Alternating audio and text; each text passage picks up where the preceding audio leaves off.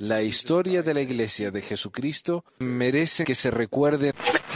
Pesquisas Mormonas.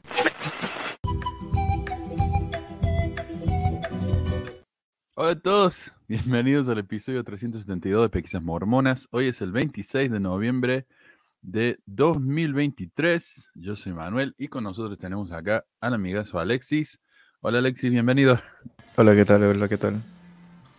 Y um, hoy vamos a hablar un poquito acerca de, del tema este de los, del modelo Byte, que nunca lo he hecho. ¿Sabes? Que todo el mundo, todo el mundo que se dedica a esto de, de, de contenido de ex mormonismo o crítico de la iglesia en el internet, ya ha hecho su versión del modelo Byte. Yo todavía no lo he hecho. Así que esta es la primera vez que nos estamos poniendo las pilas y hablando de esto. Eh, pero quiero explicar por qué en un minutito. Pero antes quiero agradecer a Lisette por suscribirse al programa en Patreon. Lisette es nuestra nueva sacerdote de la Emuela, así que Lisette, por favor, usa tu nuevo poder y autoridad con juicio y prudencia. Es mucho poder el que tenés ahora. Eh, también quería anunciar que si me siguen en TikTok, no me van a encontrar porque me cerraron el TikTok. Eh, ¿Sabes qué? Desde que lo abrí, básicamente, hace como un año y medio, dos años, constantemente me, me, me bajan videos. Constantemente. Y, y voy y le digo, no, lo apelo, ¿viste? No, no tiene nada malo este video. Y se va en contra de las, li- de las guidelines, no sé, de las normas. Y vos le digo, no, este video no tiene nada malo, no sé qué les pasa. Y me lo vuelven a subir. Y así, ¿viste? Constantemente. Al menos una vez a la semana tengo que luchar porque, porque me bajan un video al pedo. Y ahora voy, me meto en el TikTok, que hace rato que no me metía. Fui a subir algo y me dice, tu cuenta se ha cerrado. Y me fijo y tenía como veinte videos que me habían bloqueado, baneado, no sé qué. Y, y muchos eran videos que uno, por ejemplo, eran los memes de Alex. Uno era, uno era una traducción, varios eran traducciones de videos que todavía están ahí, en inglés. Y bueno, y las otras cuentas de Crítico de la Iglesia siguen ahí, pero la mía no, así que ustedes hagan la cuenta. Así que ahora me voy a, voy a empezar a subir en, en Facebook y en Instagram, ahí no me joden tanto, así que buena suerte, mormones cerrándome esas cuentas. Eh, y ya, no, ya me canso, me canso, así que ya no la voy a seguir luchando con TikTok, se van a miércoles. Bueno, noticias. Primero que nada, se murió el Elder Ballard. Y bueno, esto ya había pasado la semana pasada y no tuvimos tiempo de hablar de esto, porque eh, estábamos hablando con, con Sharim. Eh, ahí va. Entonces no teníamos tiempo de, de dedicarnos al tema. Pero bueno, eh, ya hablamos hace una semana atrás, creo que tres, cuatro semanas, acerca de los negocios turbios de, turbio del, del Elder Ballard. Y luego de que la iglesia dijo que él y el Team Ballard no tenían nada que ver entre ellos. No, no, no había negocio entre ellos, no, no, eran, no tenían ninguna relación. Eh, lo cual sabemos luego, gracias al Salt Lake Tribune y otros medios, eh, tal vez el Eh, Vice News, que mentira, si tenían negocio juntos. eh, o sea, básicamente la iglesia mintió, mintió descaradamente. Así que bueno, ese es el legado, me parece a mí, que va a dejar este hombre. Y no me sorprendería si la iglesia está respirando tranquila ahora que no está este hombre siguiendo, ¿no? Volviendo y metiendo a la iglesia en las noticias. Eh, pero lo que para mí es el legado más importante de Don Ballard es un comentario que hizo en un cara a cara, y les quiero compartir acá. La iglesia está escondiendo algo, y nosotros tendríamos que decir como apóstoles. A ver, un poco, a ver. Pero es básicamente la idea de que la iglesia está escondiendo algo, y nosotros tendríamos que decir como apóstoles, quienes hemos estado en todo el mundo y sabemos la historia de la iglesia. Sabemos de la integridad de la primera presidencia y el quórum de los doce. Desde el principio de los tiempos, nunca ha habido ningún intento, de ninguna manera, de parte de los líderes de la iglesia de esconder nada de nadie. Nunca, nunca ha habido un intento de la iglesia de esconder nada. La iglesia siempre ha sido transparente, nos dice acá Don Ballard, y ese para mí es el legado de él. Mentir a los jóvenes de la iglesia en la cara, diciéndoles que la iglesia nunca escondió nada. Y hablando, bueno, de, de ¿cómo se llama esto? De gaslighting, vamos a hablar entonces del tema este del modelo Byte. Pero antes quiero anunciar, eh, Voy a dejar tiempo para llamadas. Ahí abajo tienen el, el, el WhatsApp, el número de WhatsApp. No me llamen a ese WhatsApp. Escríbanme y digan que quieren participar. Eh, y yo los voy a llamar. Yo voy a leer los comentarios, ahí lo que me dejan, de qué, de, de, eh, escríbanme de qué tema quieren hablar, de Tore, de qué tema quieren hablar y yo les, eh, yo los llamo. Los mormones van a tener prioridad, ¿no? Lo que sí, no me llamen y cuéntenme una historia de una hora, dediquemos unos cinco minutos, ¿no? Como máximo a comentarios, eh, preguntas, lo que sea. Eh, y luego, si, qui- si quieren contarme una historia larga, mándenme el audio por WhatsApp y yo lo publico. Esta semana me llegó un audio eh, que ya voy a estar publicando eh, tal vez mañana o el, el martes. Así que eh, lo preferiría así. Y también si quieren que yo los entreviste para contarme su historia, yo preferiría que no. Porque me lleva demasiado tiempo y yo estoy ocupadísimo estos días con todo lo que tengo que hacer con el trabajo y la familia y preparando el programa y editando y todo eso. Así que les agradecería si me... simplemente me manden, no me pidan que los entrevisten, es más complicado. Eh, así que eso, mándenme un WhatsApp uh, ya el, como la segunda mitad del programa, mándenme un WhatsApp, díganme de qué quieren hablar y yo los llamo. Eh, lo siento si, si hay muchas personas que quieren participar y no tienen la oportunidad, no se me ofendan, no es nada en contra de ustedes. Eh, pero bueno, yo quiero agradecer, ya tenemos como ochenta y cuatro personas acá en el programa. Eh, y solamente dos likes. Sí, pónganse la pila, gente. Como diría eh, Adriana, pónganse la pila, no, no cuesta nada. Eh, bueno, introduciendo esto del modelo Byte. Y ya se nos va a unir Coco, me parece, en un minutito. Y por favor, si tenés algún comentario, Alexis, hácelo, ¿eh? No, no tenga vergüenza. Así, métete nomás. Eh, ok, ok. Hablando de, de, como digo, de apóstoles mentirosos y haciendo gaslight a los miembros. Hoy vamos a hablar de la primera parte del modelo Byte, del doctor Steven Hassan y el amigo Sharim Guzmán, de La Luz del Mundo, quien nos acompañó la semana pasada, tuvo la amabilidad de invitarme, y de nuevo, gracias Joram, gracias Joram, a una reunión que hicieron por Zoom con el doctor Hassan, una presentación de unas dos horas en las que nos habló de cómo las sectas como La Luz del Mundo, los mormones, los Moonies y tantos otros, usan técnicas similares para controlar a sus miembros. Mucha de la información es contenido que ya conocemos bastante bien, ya hemos hablado acá en el programa, pero no sistemáticamente. Y fue realmente un privilegio hablar con él y con otra gente de muchas sectas diferentes, ¿no? Que pudieron escapar y contar sus experiencias, las cuales son sorprendentemente similares. Y eso es el punto. Ok, acá le vamos a, a entrar Coco. Hola Coco, buenos días para mí, no sé, para muchos buenas tardes. Buenas tardes para mí. Bien.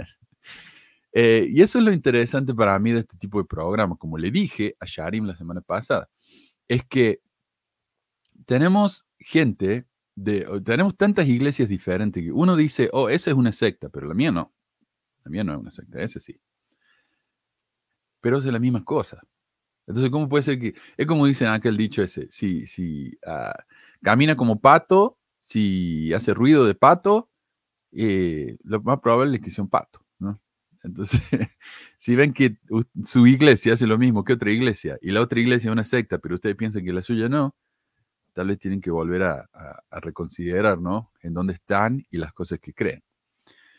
Eh, para este programa quiero dar crédito a la autora Luna Lindsay, quien escribió un libro corre, corre, correlacionando el modelo Byte, que para mí en español se debería llamar el modelo C I P E, porque es, es cuatro controles. Control del comportamiento, de la información, del pensamiento y la emoción. Sí, pero bueno, en inglés es Byte. Eh, así que lo voy a compartir ahora, eh, eh, lo que vi- ahora lo que viene, eh, gran parte de su trabajo. No todo. Algunos ejemplos. Voy a usar ejemplos que ella dio o que, que ellos dieron. Así, no sé, en, en español tenemos un término para la gente no binaria. En inglés es ellos, no sé. Eh, Luna es no binario. Entonces, bueno, lo que ellos compartieron. Eh, pero esto es lo que dijo el mismo doctor Hassan. Ah, y este es el libro de Luna, quería compartir acá. Mm, es el libro de ella, de, de ellos, perdón. Eh, escribió un libro entero, como digo, pero bueno, el, esto es lo que dijo el doctor Hassan sobre la iglesia mormona. Dijo, en las últimas semanas me han preguntado innumerables veces, ¿es el mormonismo una secta? El trabajo de mi vida ha sido estudiar la psicología de la influencia, así que es una pregunta justa. Desde que fui rescatado del grupo que se autodenomina Iglesia de la Unificación o Fundación Familiar para la Paz y la Unificación Mundial, que creo que son los Moonies, me parece, también conocida, ahí está, también conocida como Moonies, en mil novecientos setenta y seis he ayudado a muchas personas a recuperarse de los efectos de las sectas y he asistido a sus, y he ayudado, perdón, a sus familias. He hablado en numerosas conferencias, consultando con agencias gubernamentales y he escrito varios libros sobre el tema, conocido como lavado de cerebro, control mental o influencia destructiva. En primer lugar, la, mayoría, la mayor parte de la controversia en los medios sobre el mormonismo y la palabra secta tiene que ver con una definición teológica. Este es, ese es un enfoque. Enfoco mi análisis, o sea, él no enfoca su análisis en la doctrina, sino en los comportamientos. Los científicos sociales tienden a estar de acuerdo. Las organizaciones legítimas y saludables, religiosas, políticas o sociales, se adhieren a los estándares establecidos por la Declaración Universal de Derechos Humanos de las Naciones Unidas. Mi definición de secta destructiva podría resumirse de la siguiente manera: una relación o un grupo autoritario en forma de pirámide que utiliza el engaño en el reclutamiento, es decir, sin consentimiento informado, y el uso de de técnicas B Y T para crear una pseudo-identidad que es dependiente y observante. Um, o S I P E, como dicen. Para ayudar a aquellos afectados por las sectas, me basé en la investigación científica realizada por Robert J. Lifton y Margaret Singer, ambos pioneros en el campo del control mental, para desarrollar lo que llamo el modelo B Y T. B Y T significa comportamiento, información, pensamientos, emociones. Si una organización intenta controlar estos cuatro factores, la considero una secta. Entonces, ¿cómo aplicaríamos el modelo B Y T al mormonismo? Aquí hay una introducción. Uh, no me voy a entrar. A ver si, si cambio esto, perdón. Eh, oh, pero ahí no los veo a ustedes. Pucha, lo organice mal esto, a ver. Eh, bueno, ahí nomás. El comportamiento de los mormones está dictado por los líderes de la iglesia. Se les permite a los mormones elegir a sus amigos y parejas matrimoniales. Pueden comer, vestir y trabajar como quieran. Tienen los mormones acceso libre a la información. Es consistente la historia de su iglesia. Su historia concuerda con los hechos aceptados. Tienen todos los miembros el privilegio de recibir todas las enseñanzas de la iglesia. Se disuade a los mormones de pensamientos que podrían ser antitéticos a la doctrina de la iglesia. O sea, pueden pensar diferente a lo que nos enseña la iglesia. Es el liderazgo tolerante con otras opiniones. Existe un lenguaje cargado que tiene un significado específico para la iglesia o que se usa para discriminar a otros. Están prohibidas las emociones que, se podrían, dilu- que podrían diluir el control de los líderes mormones. La sexualidad, por ejemplo, es un impulso poderoso. Está estrictamente subordinado a las necesidades de la iglesia. Se hace temer a los miembros su destino si consideran abandonar la iglesia. Un, un denominador común entre las sectas es el adoctrinamiento de las fobias. A los miembros de las sectas se les dice que abandonar el grupo o desobedecer sus enseñanzas provocará que les sucedan cosas horribles a ellos o a sus seres queridos.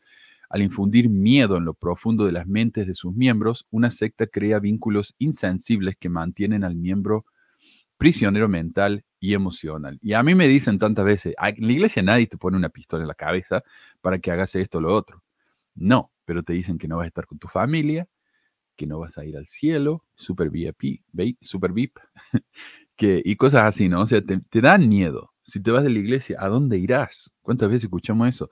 Si te vas del bote, te vas a hundir. Anoche estaba escuchando eh, un programa acerca del discurso este de... de uh, del que hablamos, de Cox. El tipo este Cox que dijo el comentario racista ese, bueno, sí, los negros tuvieron que esperar mucho para recibir el sacerdocio, pero lo que nos realmente tenemos que preguntar es por qué los blancos tuvieron que esperar tanto. No los negros, los blancos, pobres blancos. Eh, entonces, en ese, en ese mismo discurso, él dice, eh, muchos en la iglesia son como, los, como la gente en el Titanic. Muchos, viste, en el Titanic estaban al tanto, estaban siguiendo lo, lo que decían los, los líderes, pongamos, los, los guías, y estaban subiendo a los botes de, a los botes de eh, rescate, no sé, emergencia. Pero otros no, otros no estaban prestando atención porque estaban escuchando a la banda. Estaba escuchando a la orquesta tocar. Entonces se distrajeron. ¿Y qué pasó? Se murieron. Ok, cuando vos pones ese ejemplo para referirte a irte de la iglesia, básicamente está diciendo que si te vas de la iglesia te vas a morir. O sea, es, ese es el ejemplo que él daba. Estaba siendo gracioso, la gente se reía en la audiencia, pero eso es lo que dijo. O sea, te, te vuela la cabeza, es el, el miedo que te quieren meter. Y él decía, si ustedes dejan de creer en José Smith, ¿cómo van a creer en Dios? Si Dios es el que nos, eh, José Smith es el que nos enseñó la verdadera naturaleza de Dios. Eh, entonces, si no, si no creen en Dios correctamente, se van a, se van a morir. Se van a morir todos. Eh, el miedo. Ahí estamos, ¿ves? A ver. Mientras que muchas organizaciones amenazan con al, algún tipo de retribución física por los que abandonan los estudios, las sectas destructivas implantan y refuerzan miedos irracionales con una eficacia asombrosa. Cuando era joven en los Moonies, estaba completamente convencido de que mis antepasados sufrirían por toda eternidad si yo dejaba el grupo. El mormonismo moderno debe ser juzgado por sus propias prácticas actuales, no por su pasado o por algún discípulo desviado. Nota, la doctrina mormona ahora enseña que la poligamia prevalecerá en la próxima vida para los miembros dignos. Entonces sí, dicen, bueno, pero la iglesia ya no enseña más eso. ¿Están seguros? ¿Están seguros? Porque eh, muchas de esas enseñanzas todavía no las han negado, muchas enseñanzas todavía existen, como la de la poligamia. Eh, entonces, no, tal que no se practique, no quiero decir que no se enseñe. Eh, quiero leer algunos comentarios. Quiero agradecer a Ana. Muchísimas, muchísimas gracias, Ana, por, por el super eh, sticker. Y también tengo a Becky, mira, te pasaste, Becky. Muchísimas gracias. La verdad que no puedo dejar pasar esto, ya sé que lo debo tener harto con esto. Pero acaba. Gracias, hermanos. Besitos y abrazos. Muchísimas gracias, Becky. Eh, y Ana, sí. Eh, Hassan también publicó esto en su sitio. Y, y quiero aclarar, esto, eh, lo que ven en verde, es algo que no pasa en la iglesia mormona. Entonces, verde es safe, ¿no? Es seguro. Tranqui.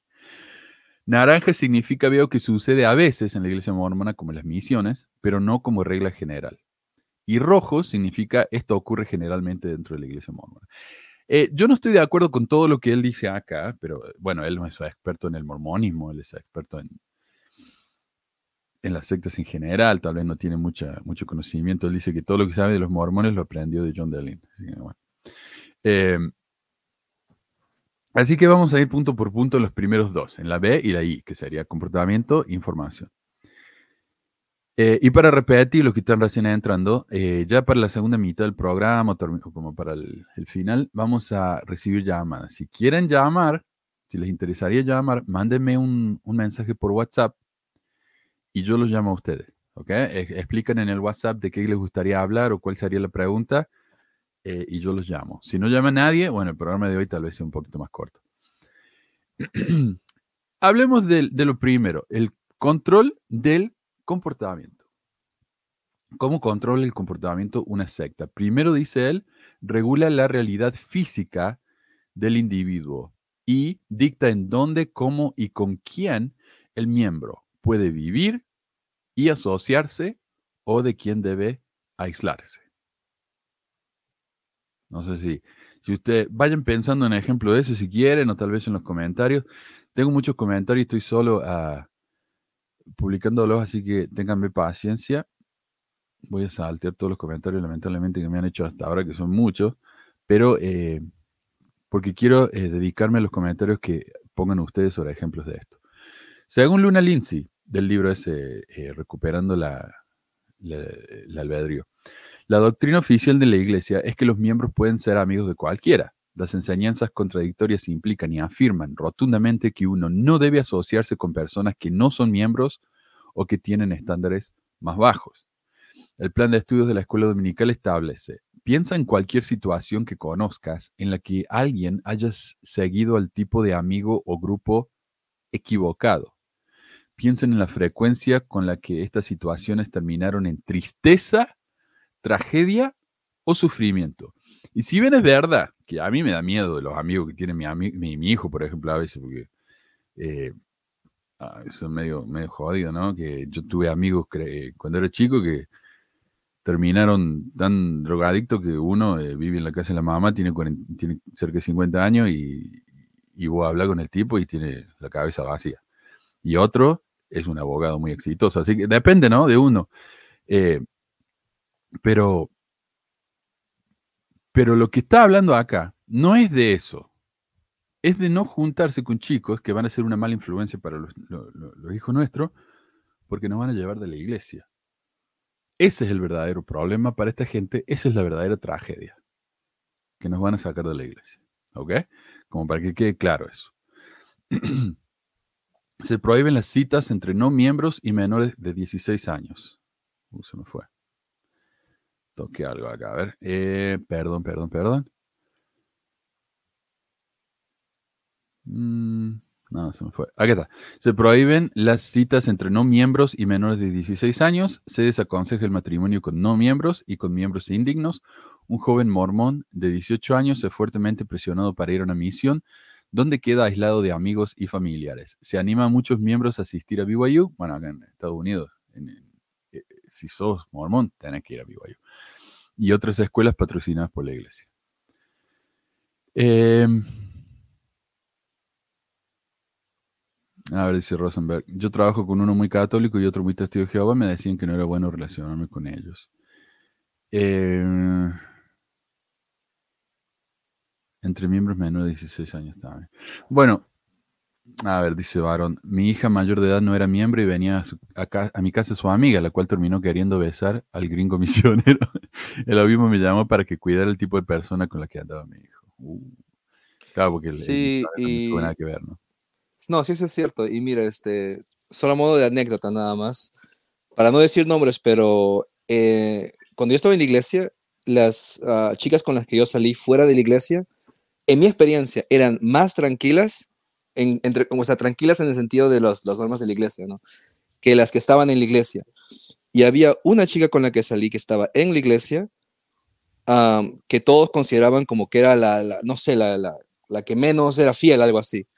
Y al final conmigo, o sea, fue, no, o sea, tranquilo, o sea, no, o sea, al final para mí la experiencia que tuve es que las que eran las más fieles eran, no sé, terminaron, bueno, entre comillas, las más fieles terminaron siendo las más, este, las que menos obedecían las normas de la iglesia, por así decirlo. Uh-huh.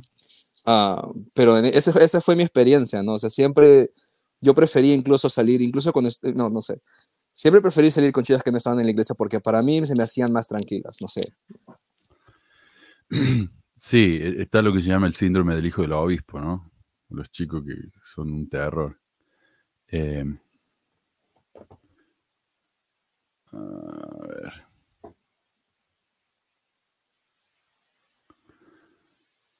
Ok. Bueno, eh, gracias. Gracias, eh, Coco, y todos los que están compartiendo acá. Mira lo que dice eh, Tomás. Qué irónico, no pueden tener citas antes de los dieciséis y, y Smith se andaba casando con una de catorce. Sí. Eh, bueno, ¿qué más dice Hassan? Dice, cu- ¿cuándo, cómo y con quién el miembro tiene sexo? Lo cual se traduce un poco, perdón, el miembro de la iglesia tiene sexo. Y bueno, sí, obviamente, ¿no? Eh, pero suponete que yo estoy con una pareja. No, no estamos casados, pero estamos hace años ya viviendo juntos. Eh, somos una familia.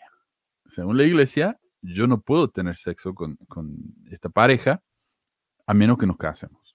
O sea, el papelito ese ahí permite todo. Pero antes de eso, absolutamente no. Bueno, no sé. Eh, está interesante controlar eh, ese tipo de comportamiento, ¿no? Incluso, eh, absolut- oh, perdón. Incluso había, había un presidente de rama aquí, en, bueno, en, en Salt Lake.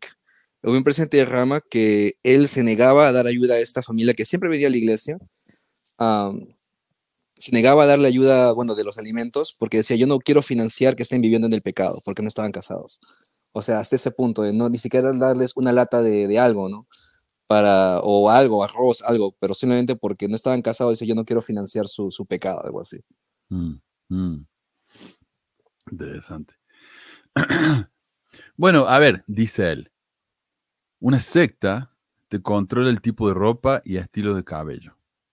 Absolutamente. La iglesia controla totalmente esto. Y no, de nuevo, nadie te pone un, un pistón en la cabeza, pero ándate a la iglesia con una camisa negra, sin corbata, o con jeans, o una mujer con pantalones, y, y mira lo que pasa, ¿no? Eh, una vez me acuerdo que yo fui a un barrio en, en Washington, en el estado de Washington, donde antes vivía mi ex con su familia, y fuimos a un barrio, y yo le pregunto a un, a un miembro, le digo, ¿dónde está la clase de la escuela dominical? Y me dice, ¿ves esa clase donde está ese chico con el pelo más largo de lo que debería ser? Ahí está. O sea, qué necesidad, viste, de decir eso, pero se veía él. O sea, te van a hacer comentarios como ese, son los comentarios agresivo-pasivo, ¿no? Eh, y también, adicionalmente, las normas de vestimenta que están preestablecidas por, por el uso de los garments, ¿no? En el caso de los hombres, las mangas, pues no, no se pueden ver, entonces el uso de vivirís en un día soleado es un poco complicado.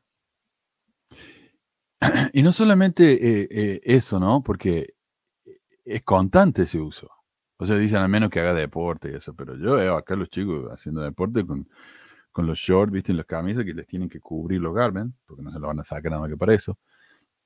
Porque si no, tienen que tener eh, vestuario en las iglesias y no tienen. Entonces tienen que venir de la casa vestidos así y no van a andar, viste, en la calle sin, sin la ropa sagrada.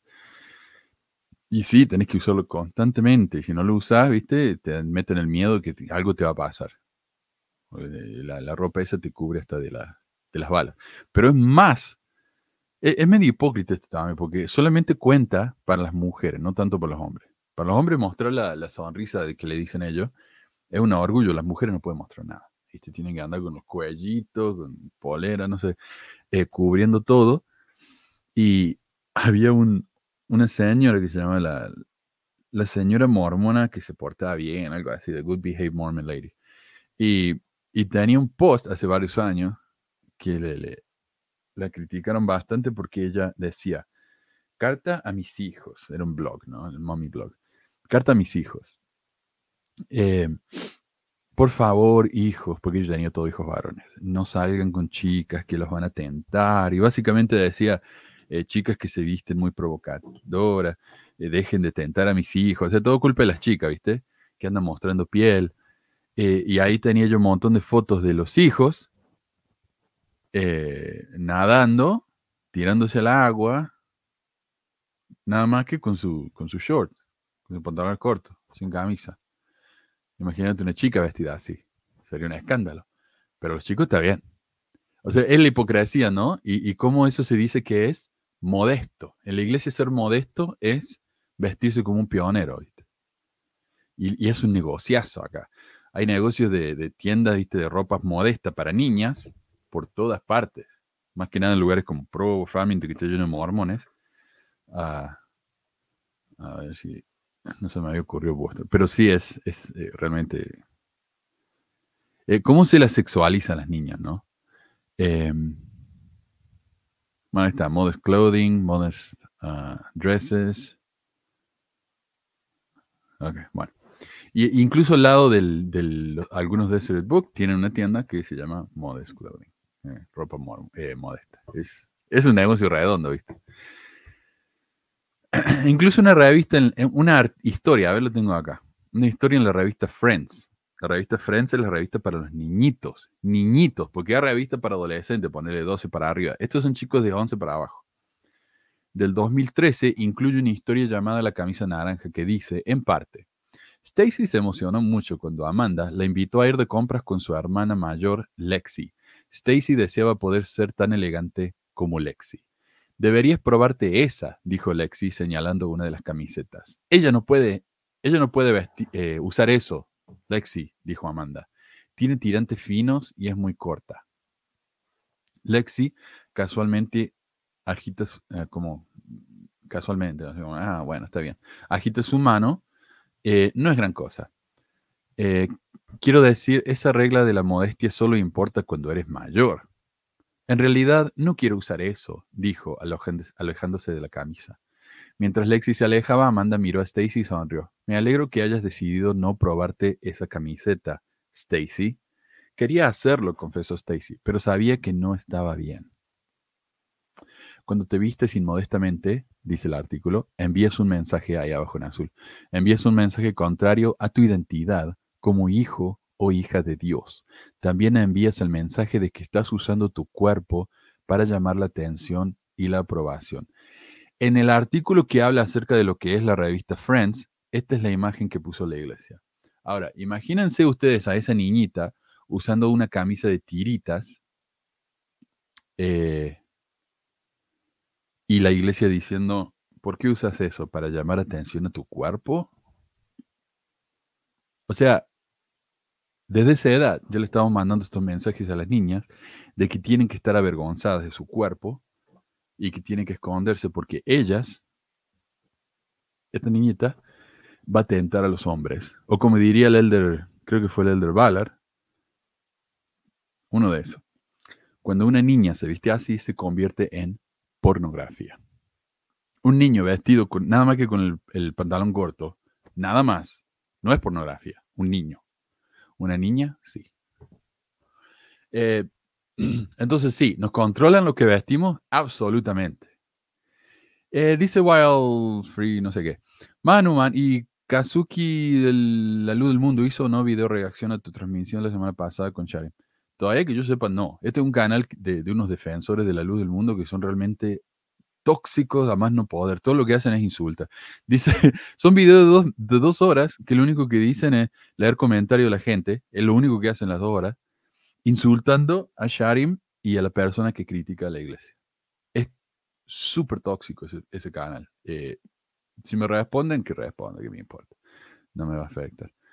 Eh, dice Barón Rojo, eso del Garmin me hizo acordar hace unos días, vi un soldado judío mostrando su libro de Salmos que paró una bala de jamás. Escuché algo igual del libro de Mormon, sí. También, porque la Biblia nadie pasa del, del Génesis, ni las balas. Eh, Mario dice, cuando era chico no se veía bien el pelo largo y la barba, siempre me molestaban con eso. A mí también. De hecho, mi...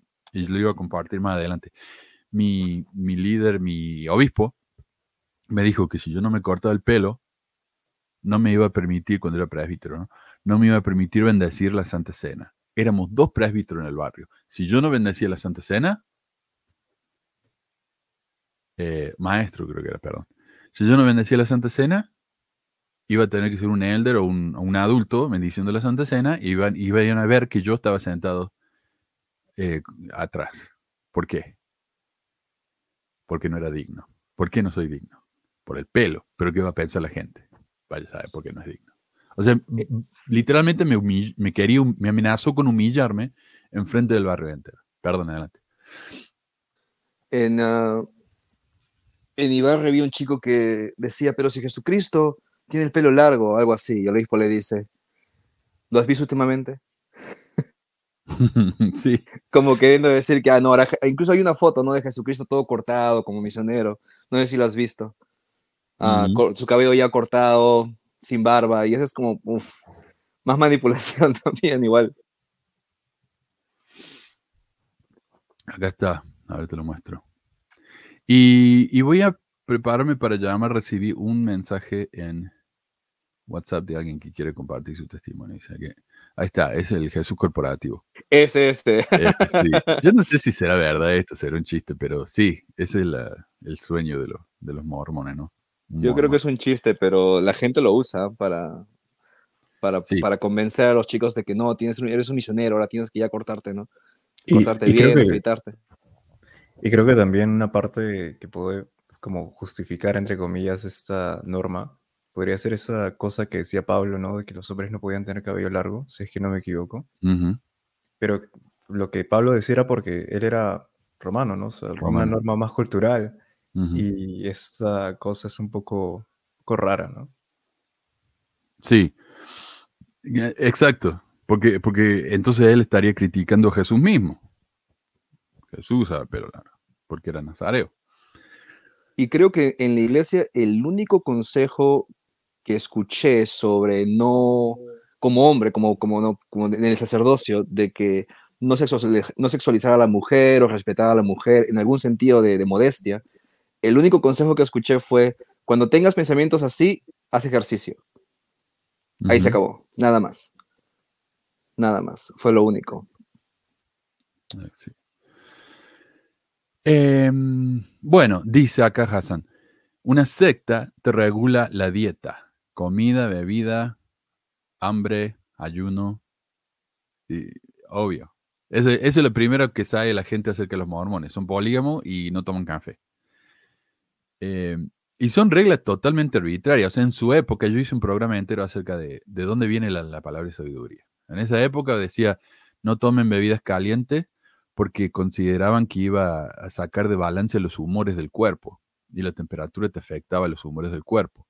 Pero ahora que la ciencia sabe que eso todo era folclore, la iglesia quedó, eh, como digamos, estancada con eso, como quedó estancada con las escrituras racistas, ¿no? Ya no se la pueden sacar de encima porque son cánones. Pero lo mismo, se quedaron con esas leyes que son absurdas, hoy en día son arbitrarias, y lo tienen que, que justificar de alguna manera. Entonces, ¿qué dicen hoy? Bueno, no es, no es, no es necesariamente una ley de salud, es una ley de eh, para ver si somos obedientes. Lo mismo con el diezmo. No es que Dios necesite el diezmo, es, para, es que Él quiere saber si vamos a ser obedientes.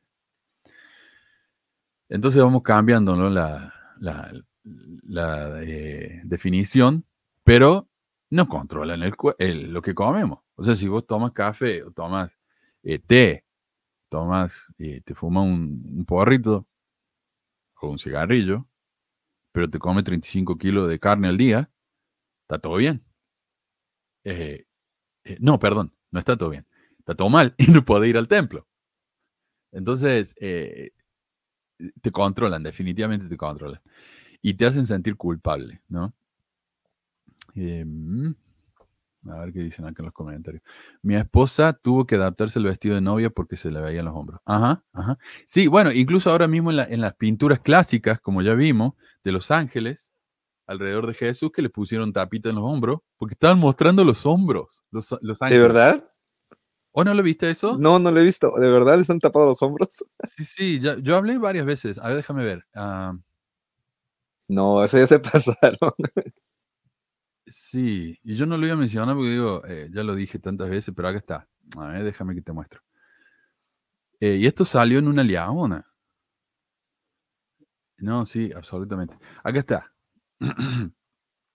Esta es la foto, eh, la en la izquierda, la foto original, que es una pintura clásica, y acá en la derecha puedes ver cómo le taparon los hombros a los ángeles. Porque estaban muy sexy, ¿viste? Eh, ay, ya, le saqué sí. La ala también porque no es doctrina mormona. Sí, me saco pensamientos impuros. Porque viste un ángel con, con hombros. Pero, pero a Jesús lo dejaron igual. Porque es hombre. Ah, ah pero Jesús sí, sí tiene el, el, el dorso, ¿no? Y sí. Lo que me sorprende es que no le, han, no le hayan puesto los pectorales grandes, así como, viste, el, a, lo, a los personajes del libro de Mormón, que son todos musculosos. Eh, Como Nefi. Sí, sí, en la página cincuenta y cuatro de la Ensign del diciembre de dos mil once. Sí. Bueno, por ahí está. Pero sí, sí, sí lo han hecho. Y también en una secundaria, en una de esas ciudades bien mormona, en el anuario, viste que los chicos eh, sacan fotos de todos los chicos ese año en la escuela, y vos podés comprar el anuario con todas las clases, viste. Eh, a varias chicas les Les, tap, les taparon los hombros, le taparon el escote y a una le borraron un tatuaje. Eh, oh, sí. Eso, eso sí lo vi en un programa que tú hiciste en el pasado, sí, sí me acuerdo. Um, sí, así que no, no es, y si no te pueden controlar, te van a photoshopear también. Dice Barón, un setenta de área de Uruguay me dijo una vez, como un presidente, como un presidente del quórum usa barba, y yo le dije, ¿dónde estaban las escrituras eso? Y me dijo que era el orden de las cosas no escritas. Sí, a mí un, un presidente de hombre joven, el Nacho, que terminó la, lo encontraron culpable de tratar de vender un terreno que no era de él, eh, muy mormón el tipo, me dijo que, me dijo él, él era muy de citar libros que sabía que no tenía. No, me dijo, no, en, en el libro Doctrina del Evangelio de Joseph Fielding Smith, en el volumen dos dice eh, que si, cuando lo, dijo él, ¿por qué los hombres no pueden usar barba? Y él dijo, bueno, cuando los ángeles de Satanás dejen de usar barba, entonces va a estar permitido para los santos usar barba. Y a mí no me, no, no me dio, no, no le encontré ningún sentido, porque los ángeles de Satanás son todo espíritu, vamos a tener barba. Eh, Pero le dije, ¿y en dónde está eso? Porque yo no lo tenía el libro, pero sabía de gente que lo tenía. Eh, me parece que está eh, al principio, o al medio, o al final. Por ahí está, ¿no? Eh, y no, no, no me supo decir. Eh, a ver, sí, lo del pelo largo era porque, eh, porque era nazareo. Que luego algunos traductores confundieron, pensaron que era nazareno, por eso salió la historia del, del censo, que Jesús tuvo que ir a, a Nazaret. Pero era todo interpretación incorrecta, ¿no? Eh, interesante el detalle lo del cabello. Justamente los romanos se caracterizaban por tenerlo corto, mientras para las otras culturas y países era normal tenerlo largo y era símbolo de masculinidad. Uh-huh. Andrés dice, en una clase del sacerdocio, un presidente de estaca nos dijo que siempre que tuviéramos malos pensamientos, cantáramos tu nombre. Sí, sí, sí, sí, eso es muy, muy típico también. Incluso eso yo creería que está en... Eh... Oh, perdón, me, me están mandando un mensaje, no sé. Alguien me dice, conozco a... Orlando Jaramillo, que hablaste un poco de lo que pasó. No sé quién es Orlando Jaramillo, si me aclaras un... Oh. Perdón, este es un mensaje que le mandé hace un año, recién ahora me responde. El programa, bueno. Eh, sí, cada vez que tiene malos pensamientos, porque el cerebro no puede pensar en dos cosas a la vez. Entonces, canten un himno, sí. Con la voz horrible que tengo, no, mejor prefiero los pensamientos impuros. Dice, Manu, Manu, Manuel. Eh, ¿Puedes, por favor, mandar un saludo de mi parte a Kazuki, La Luz del Mundo? De mi parte, ellos me bloquean para todo, aunque yo no busco atacarlos. Gracias. Saludos de parte de Wild Fry Sean, no sé qué. Eh, dice Natalie, una autoridad de la iglesia dijo que si tú quieres vivir el voto nazareo hasta crecer el pelo, no lo cortes y ofrenda tu vida como Cristo. Ah, si se van a, si se van a dejar el pelo largo, entonces vayan a vivir en el, en la, en el desierto y coman langosta y eso, ¿no? En los cumples de la iglesia le dan a las tortas y las gaseosas a los locos. Sí, lo que son la actividad de la iglesia acá, eh, pura montaña de galletas y, y sí, gaseosas. Luego vamos a ver pinturas de Eva con blusa haciendo Donald Duck. uh, a ver. Uh-huh. Bueno. Dice, es interesante saber que los asesores de los programas misionarios son hombres y con experiencia en venta de negocio y presentación de productos. Sí. Eh, bueno, eh, yo digo, muchas de estas, de estas técnicas sectarias se ven más que nada en la misión. Yo, porque es difícil controlar a la gente en su vida diaria, ¿no? Eh, pero en la misión tienen muchísimas más oportunidades de controlar, a pesar de que se les está haciendo más difícil. Eh, Soledad dice, yo recuerdo irme a la playa con traje de baño, obvio sin Garmin, y sentirme desprotegida. Qué manera de manejar la mente, fueron mucho, muchos años de Garmin. Sí, sí. Eh, yo le digo, yo me fui de la iglesia seis meses después de ya no creer ni siquiera en, en Dios, y tenía miedo de sacarme los Garmin. Así es como te, te joden la cabeza. Eh, bueno, se me molestaban por el pelo y la barba. Ese dogma mormón de que los ángeles no tienen alas contradice las visiones reveladas en la Sacrosanta Biblia. Okay. Eh, ah, sí. La barba es para que no te parezcas al misógino y asesino de Brigham Young. Sí. Sí. Claro, porque no ven la contradicción ahí. Que hasta no hace tanto los presidentes de la iglesia tenían tremenda barba. Eh, bueno, dice Hassan. Perdón, voy a poner acá. Dice Hassan. Te manipulan y pri- privan del sueño. No. No, eso no. Eh, explotación financiera, manipulación o dependencia. Eso sí. Eh, discurso del Elder Cordon en la conferencia de abril de dos mil diecisiete. Eh, esto es lo que dijeron en la conferencia, que me acuerdo que fue una gran cosa en ese tiempo. Hablamos de eso porque fue chocante realmente. Acá va. Durante aquellos tiempos difíciles, oía a mi padre hablar si debía pagar el diezmo o comprar alimentos para sus niños. El domingo seguí a mi padre para ver qué iba a hacer. Después de las reuniones de la iglesia, lo vi tomar un sobre y poner el diezmo en él. Aquello solo fue una parte de la lección. La pregunta que yo seguía haciéndome era, ¿qué íbamos a comer? Uh-huh. Y por supuesto, la iglesia sigue, eh, la, la, la historia sigue y dice que eh, justo el padre consiguió un trabajo que pagaba exactamente lo que habían pagado de diezmo, así que la familia no tuvo que pasar hambre. Eh, pero lo que no está diciendo es si tenés que alimentar a tu familia, ¿vale? O pagar el diezmo, paga el diezmo. Y de hecho, un artículo en la Leona de dos mil doce dice exactamente eso. Eh, en un artículo que se llama Transformaciones Sagradas de diciembre de dos mil doce. Ustedes lo pueden encontrar ahí. Dice, aunque pagar el diezmo implique que no pueda pagar el agua o la luz, pague los diezmos. Aunque pagar el diezmo signifique que no pueda pagar el alquiler, pague los diezmos. Aunque pagar el diezmo implique que no tendrá suficiente dinero para alimentar a su familia, pague el diezmo. El Señor no lo abandonará. Y la iglesia dice, primero paguen el diezmo, luego vengan y díganos que no tienen dinero y nosotros le vamos a dar. Pero para que te den, tenés que ir a una entrevista, tienen que llenar formulario. Acá tenía un obispo yo que si te, te pagaban, si eras miembro y querías que te dieran algo, no te daban dinero, te daban, eh, a veces te daban dinero, pero muchas otras veces te daban un bono para ir al almacén del obispo a que buscaras comida y tenías que repagarlo trabajando gratis para el Deseret Industries o en la, en la cannery, como sería en la envasadora de la iglesia, ese tipo de cosas, ¿no? O sea, tenés que pagar lo que te dan, a pesar de que vos ya lo pagaste con el diezmo. Entonces, absolutamente te controlan el, la, el, la finanza, ¿no?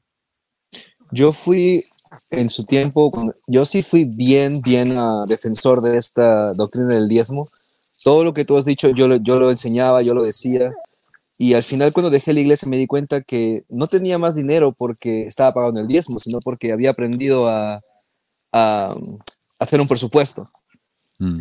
Entonces, eso es lo, realmente lo que aprendí, pero realmente me di cuenta que no, que no hay, no es que tengas más dinero, sino que quizás por ahí aprendas un truco, un truco diferente de cómo, cómo administrar tu dinero mejor, pero no, no, no, no.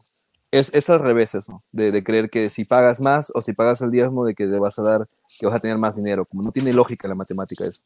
No, no, no, para nada. Eh, dice Mario, yo en la misión me internaron una semana y el presidente de misión ni me fue a ver. En modo de protesta me dejé la barba. Qué bárbaro. Eh, milagro, dice Barón, siempre historias de manipulación cognitiva. Y yo lo que digo es, un miembro lee, lee esto, escucha esto y dice, qué lindo mensaje de fe. Cuando en realidad lo que estás leyendo es un mensaje de manipulación. Pero cuando uno está metido en esa burbuja no lo ve.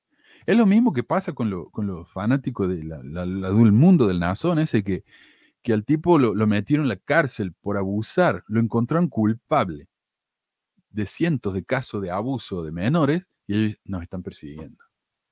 Es lo mismo que hicieron con José Smith. Pobrecito, lo están persiguiendo por su fe. Nunca van a aceptar que el, que el líder es un violador. Eso es lo, lo último que van a pensar.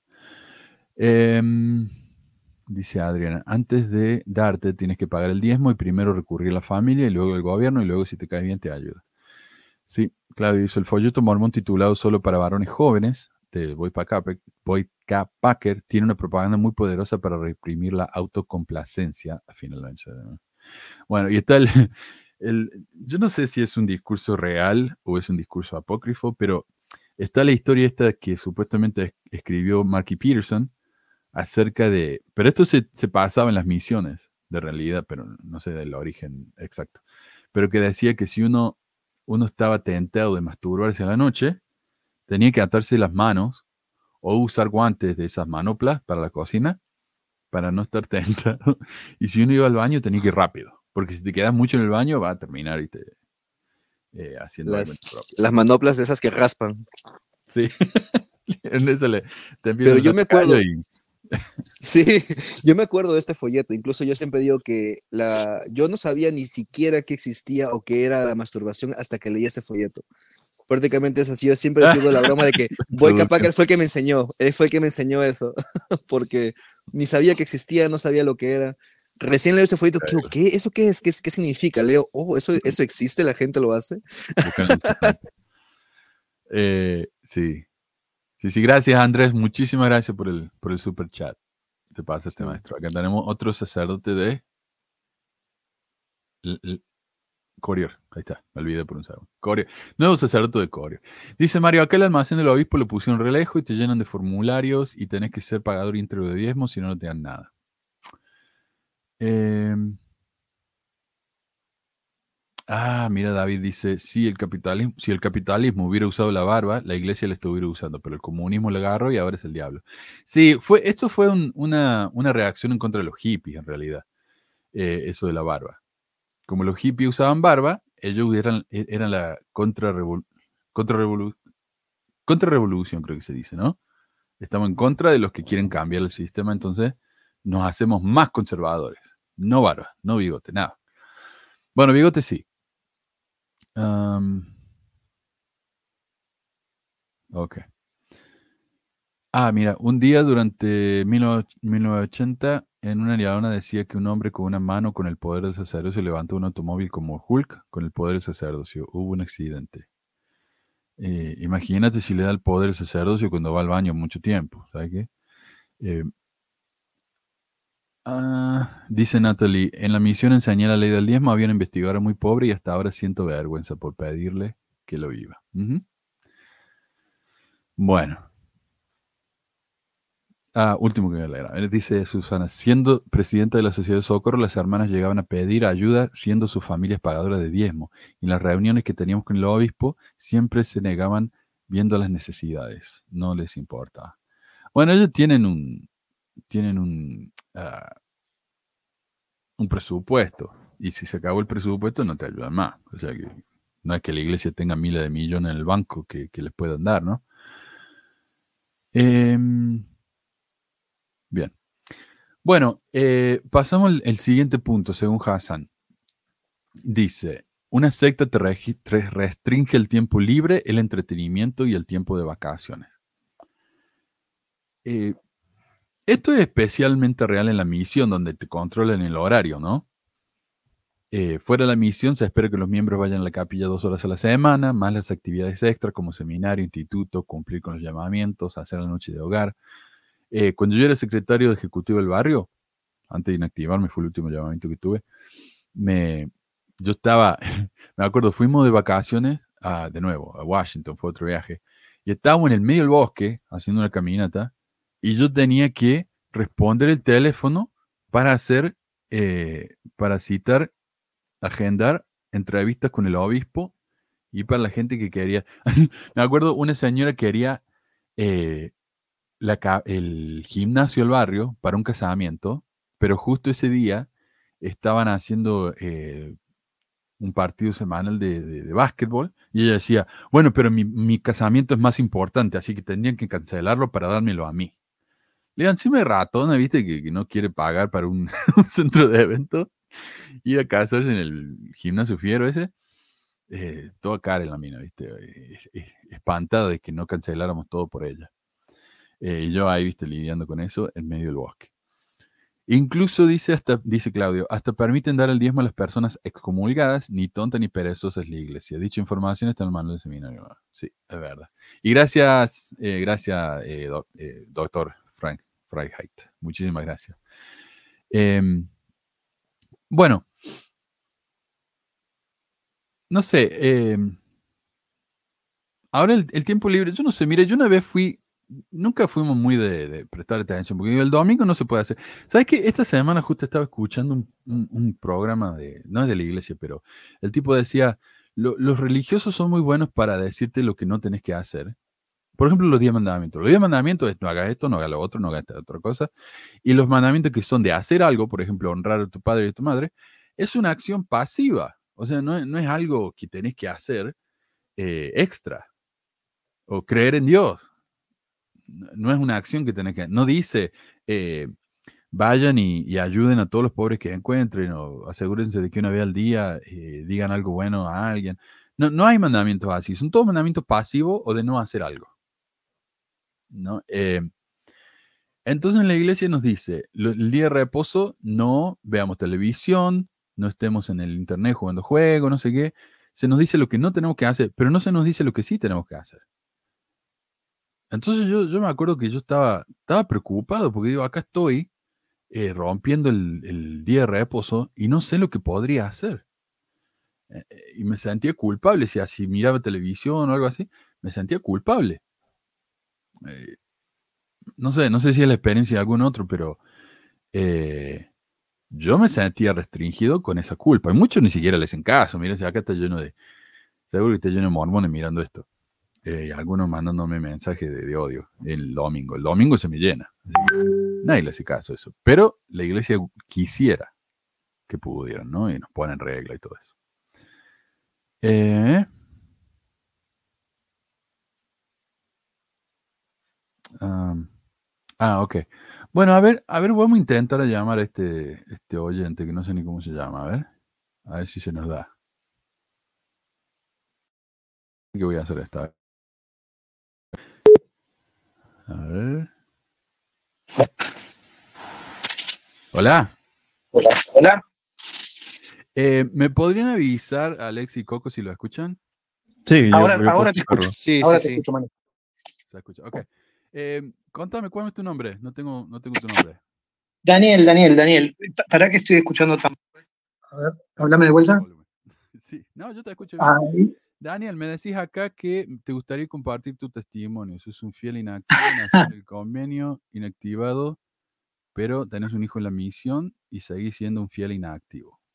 Contanos. Sí, sí, tengo, te tengo... Bueno, Manu, muchas gracias por todo. Eh, he recaudado muchísima información que, han, que has hablado, y las fuentes, y todo, un montón de preguntas que siempre estuve, que tuve, y escuché muchísimas veces que ustedes están hablando, y es como, bueno, esa, esa película ya la vi. Es el mismo librito que, que vimos todos los que estuvimos desde chicos en la iglesia, que preguntabas algo, y que, bueno, algún día se te va a revelar, no, eso es doctrina profunda, no, todo, todo, y, y siempre una excusa para todo. To, todos los ejemplos que dan, desde la, la Santa Cena también, Que, que, que te arrinconaba, te arrinconaban cuando te decían. Y, y lo mismo, el pelo largo. Y no era demasiado largo, era una colita ahí. Pero bueno, la edad, dieciséis años tenía, diecisiete años, por ahí más o menos. Y era todo así, era todo así, te, te arrinconaban por todos lados. Es impresionante, impresionante. Bueno, eh, tengo mi hijo en la misión, tiene diecinueve años él, ahora cumplió, ya se fue a los dieciocho, que esto cambió. Antes, cuando yo fui a la misión, era a los diecinueve que podía salir recién.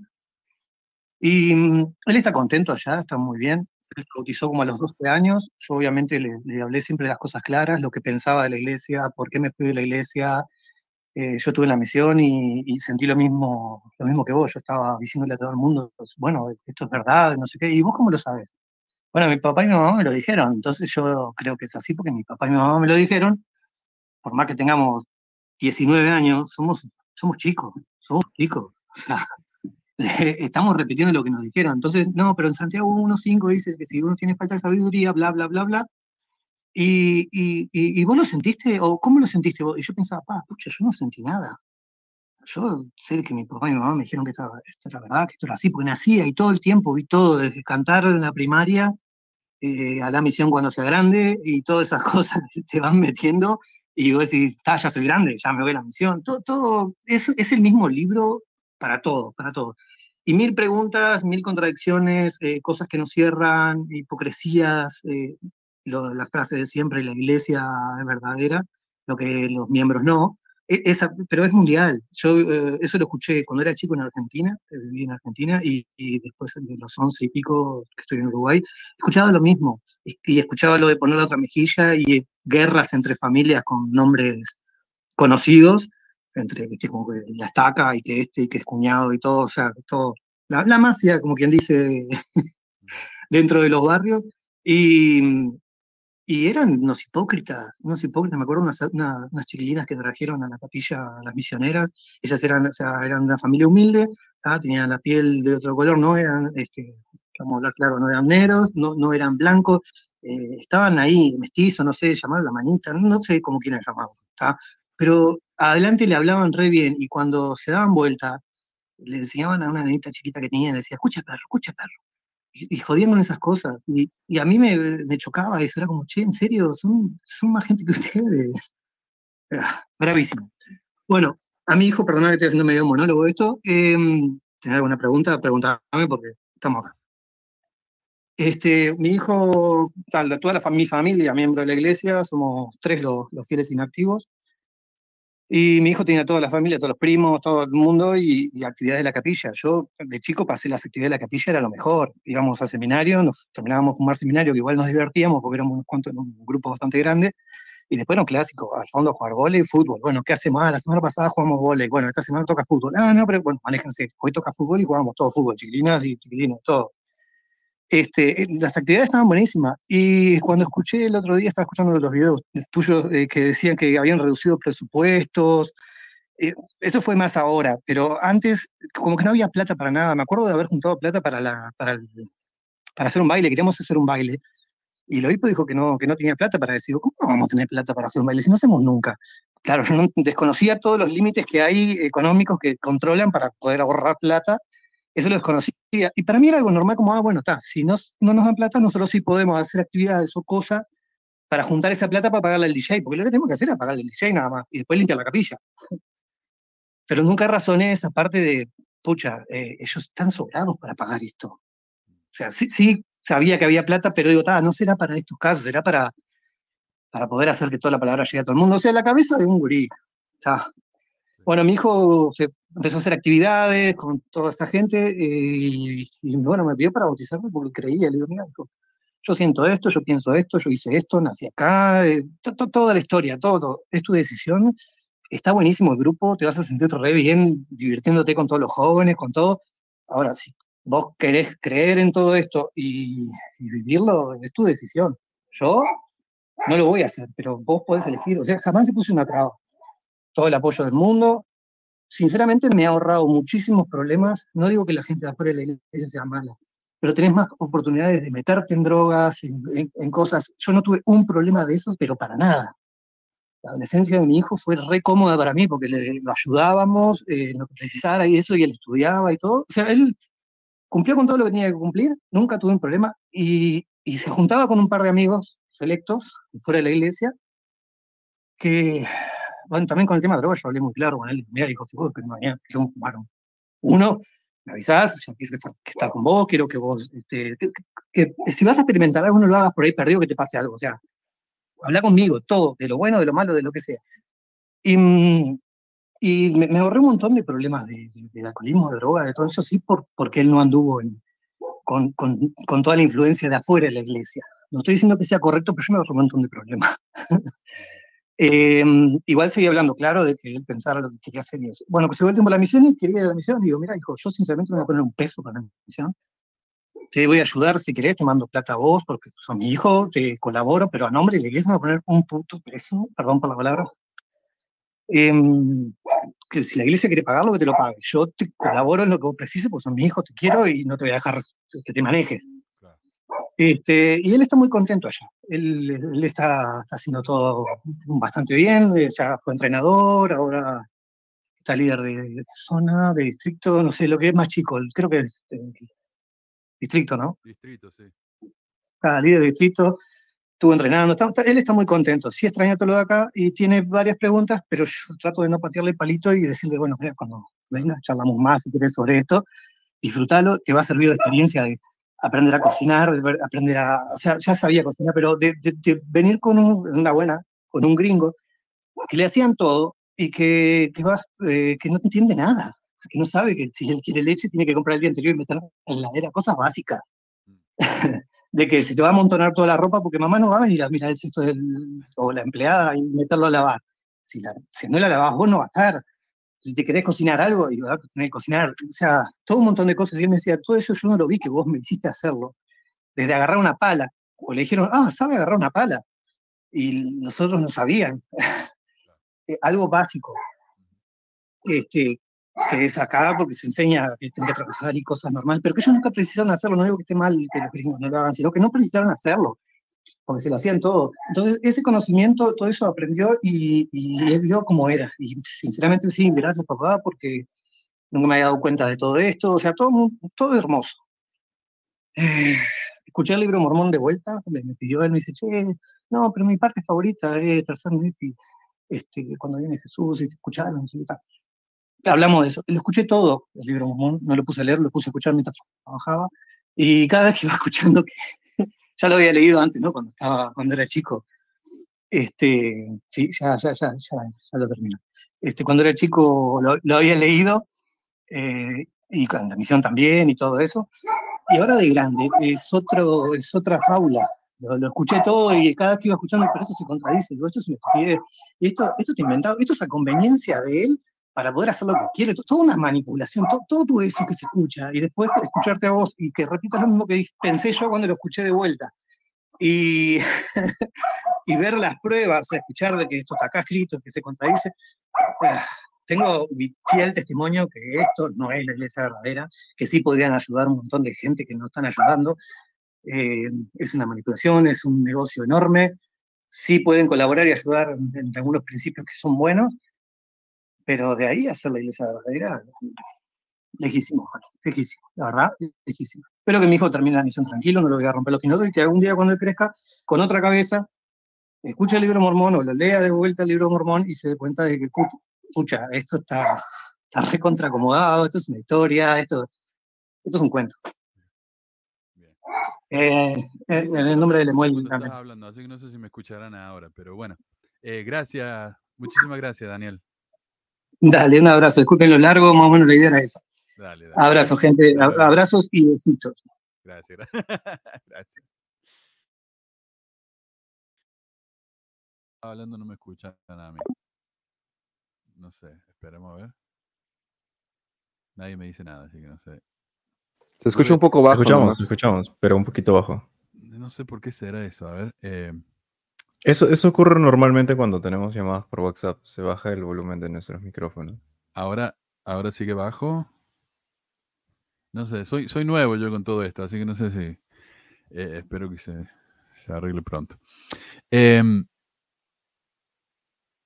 bueno. Dice acá, Johnny, eso funciona con casi cualquier otro grupo. Si estás en un club deportivo, también puedes evitar el consumo de drogas. Yo viví rodeado de drogadictos y jamás probé nada. También depende de uno. Sí, yo también.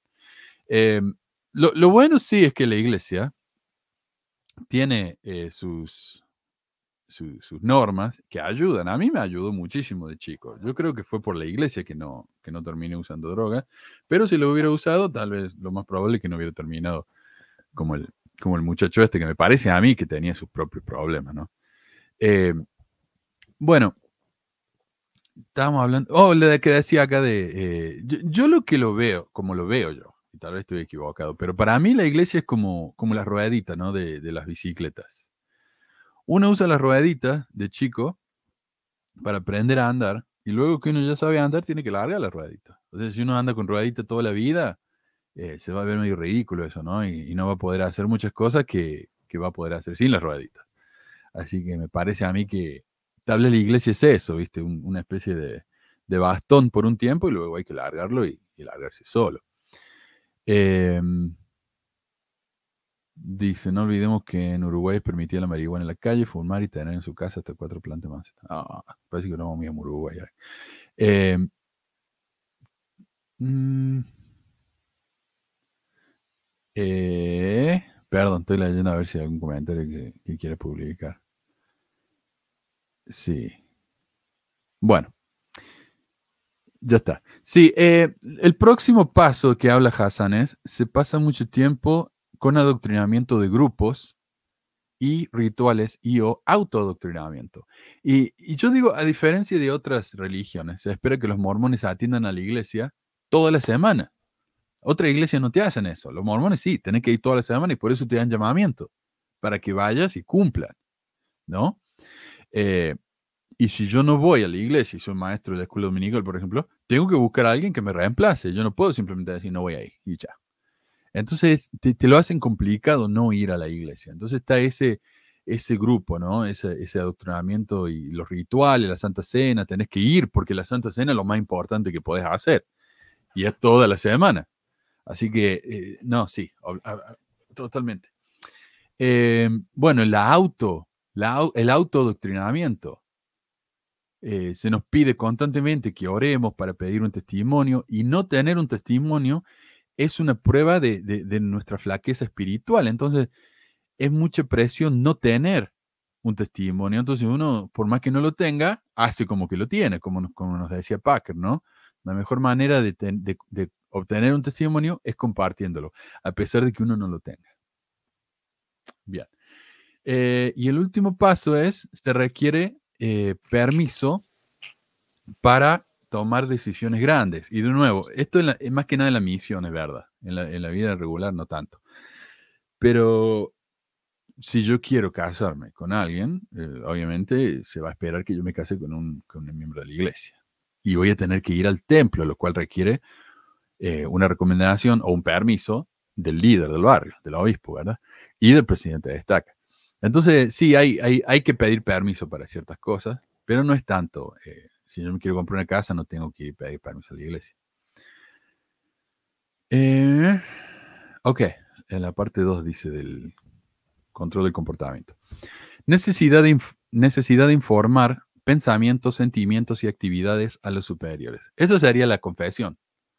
En la iglesia se nos pide que confesemos, ¿no? Y a veces lo, los obispos están tan cansados, tanta gente que se confiesa por cualquier estupidez, que a mí, por ejemplo, me dio un discurso el, el obispo diciendo, bueno, si tomaron café, confiesen con el Señor, no me confiesen a mí, porque a mí mejor confiesenme cosas grandes. Estaba harto de que vinieran a decirle cualquier estupidez. Pero ¿para qué confesarle al Señor si el Señor ya sabe que lo hicimos? No sé, no, no entiendo. Es, es como que uno tiene que decirlo, admitirlo. Esto es lo que hice mal. Eh, dicen, el primer paso para cambiar es admitir que uno ha hecho algo mal. Entonces en la iglesia no, no, nos meten eso en la cabeza de que tomar café es malo. Entonces tenemos que admitirlo. Eso es autoadoctrinamiento, me parece a mí, ¿no? Eh, y también hay un punto más adelante que dice eh, como que acusar, acusar a los otros de las cosas que están haciendo. Y Y esto, esto de nuevo pasa más que nada en la misión y en la B Y U. De hecho, hay un video de B Y U, Idaho, de dos mil catorce, ya borrado del internet, excepto por los videos que se burlan de, del video ese. Hablaba de lo importante que es acusar a los compañeros, en este caso los compañeros de pieza en la B Y U, pero por extensión también se aplica a los compañeros de misión y tal vez a los amigos y parientes. Y les quiero compartir acá el video porque, bueno, es un video como de seis minutos, pero les voy a mostrar unos segundos nomás porque está increíble esto. Eh, y no lo, yo lo había querido compartir antes y no lo había podido encontrar, pero acá está. Eh, este es un discurso que dio el, el presidente de la B Y U Idaho y le han puesto imágenes de, de guerra atrás para comparar, ¿no? Porque mirar pornografía y masturbarse es como estar en una guerra con Satanás. Y, y tenemos que ayudar entre nosotros. ¿Cómo nos vamos a ayudar? Acusando. Acá está. Ofreciendo una mano. Sí. Mira lo que... En nuestra sociedad moderna, el enemigo ha sembrado el miedo a involucrarse cuando alguien está en problemas.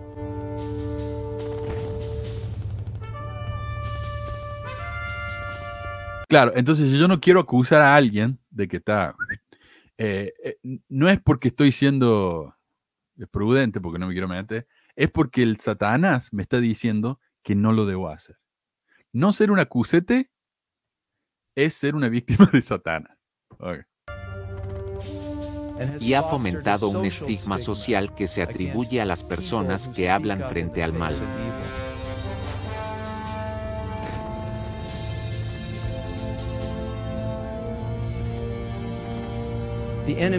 El enemigo susurra, no te involucres, no es tu problema, no lo digas, serás un chismoso.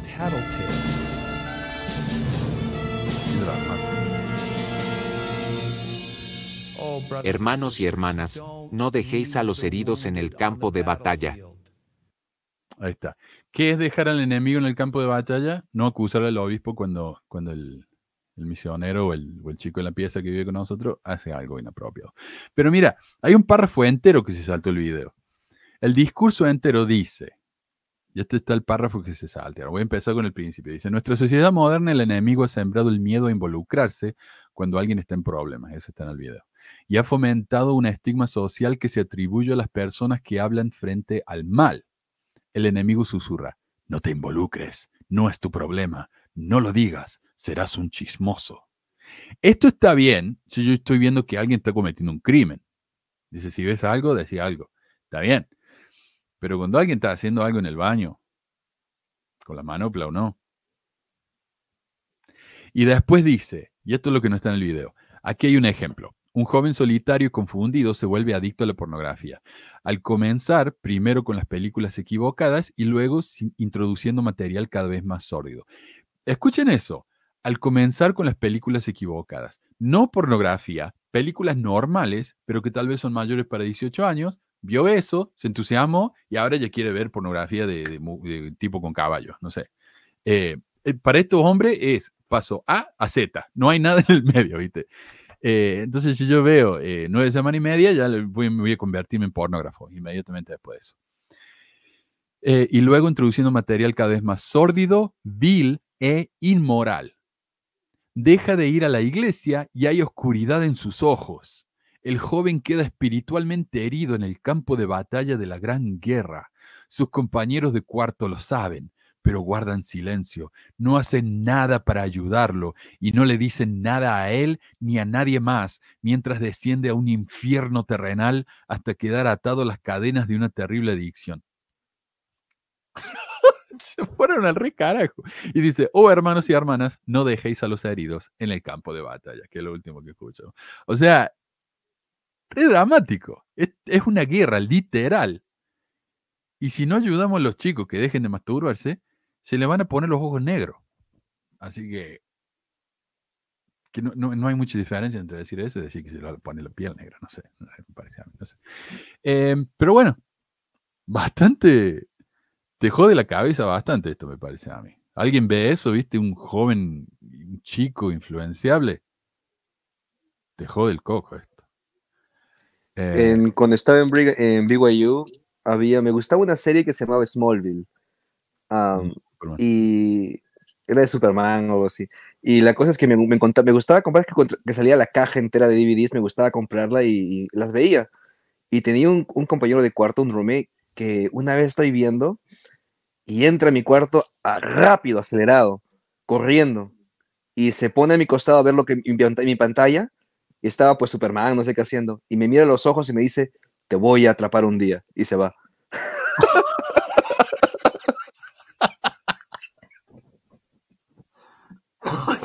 De verdad, de verdad. No. Ya lo que dice Gab- Gabo. Icónico. Dice, una iglesia que toma como un problema serio ver pornografía y que se haga ciega ante las denuncias de abuso y suicidio no es una iglesia. Uh-huh. Muy, muy bien. Qué locura. No, sí, sí, sí, están pero re locos. Me dice eh, el reverendo Alegría, y es que cada vez que Flanders le hablaba al pobre reverendo le pasaba que se le derretía el helado o sus trencitos se descarrilaban. Claro, eso es lo que yo pensé también. Me imaginé, viste en los Simpsons, que el Flanders llamaba al al pastor para contarle lo que había hecho y eran estupideces, así que me parece que mi obispo estaba así. Dice, dejen de contarme todo ya. Eh, sí, está increíble. Ah, mira, Pollo dice, no lo dejen abandonado con el arma en la mano.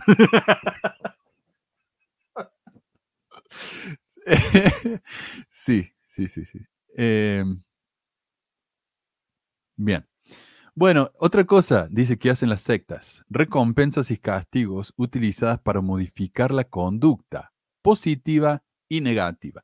Para ser sincero, esto, esto es algo que se hace también con los niños, por ejemplo, como, como maestro. Digo, bueno, eh, Juancito está, está escribiendo y haciendo su, su tarea en lugar de estar molestando a los vecinos. Voy a decir, gracias Juancito eh, por hacer lo que estás haciendo. Y a otro que me molesta lo mando a la oficina. Eso es controlar la, la, el comportamiento negativo y positivo. Pero en la iglesia tenemos castigos, por ejemplo, por tomar café eh, o por hacer cosas inapropiadas como mirar pornografía. Eh, ¿qué, ¿Qué hacemos? Excomulgamos a los miembros, lo cual es una humillación absolutamente tremenda. O sea, en la iglesia no anunciamos los, la, las los, uh, excomuniones, o la persona que pierde sus derechos, pero de repente esa persona ya no puede tomar la Santa Cena y todo el mundo lo ve. Entonces más o menos lo mismo. Es como que lo estamos haciendo. Es como que lo estamos anunciando. No hay mucha diferencia, me parece a mí. Es una vergüenza pública. Eh, también las amenazas de que no vamos a estar con nuestra familia en la próxima vida son fuertísimas para los mismos creyentes, así como el no poder llegar al reino celestial y la culpa también es una herramienta muy, muy eficaz, ¿no? Dice Hassan, se desaconseja el individualismo, prevalece el pensamiento grupal. Y los mormones, eh, dice Luna Lindsay, los mormones tienden a verse y a actuar igual. Incluso los mormones de todo el mundo tratan de verse, esto es mío, lo, los mormones de todo el mundo tratan de verse como si fueran estadounidenses. Ándate a un barrio latino allá en Sudamérica y vas a ver los tipos vestidos como si fueran misioneros eh, americanos, incluso hablando. Oh, what the fetch. Así, estoy diciendo cosas que yo me acuerdo, esas palabritas que usaban, para eh, que es como el lenguaje interno de los mormones, que son el, el, el lunfardo, digamos, el, el, el lenguaje de los misioneros. Los homosexuales, los solteros, los divorciados, los que se visten o se ven diferentes, son tratados diferentes, son vistos mal. Se les dice que se los ama igual, pero el trato es muy distinto. Eh, mi ex suegra no iba a la, a la reunión sacramental porque se sentía tan mal. Iba, tomaba la Santa Cena y se iba a la casa, porque era divorciada. Y ella es mormona, pero hasta los huesos. Y, y no iba, porque se sentía diferente. Eh, ok. Normas y reglamentos rígidos. Además de una larga lista de mandamientos y sugerencias desde arriba, muchos líderes locales implementan sus propias reglas. El suegro de mi prima, cuando era obispo, les decía a las chicas del barrio que si escuchaban a Luis Miguel, no les daba recomendación para ir al templo a hacer bautismo. Y como dije, mi obispo me dijo que si yo no me cortaba el pelo no iba a poder bendecir la Santa Cena.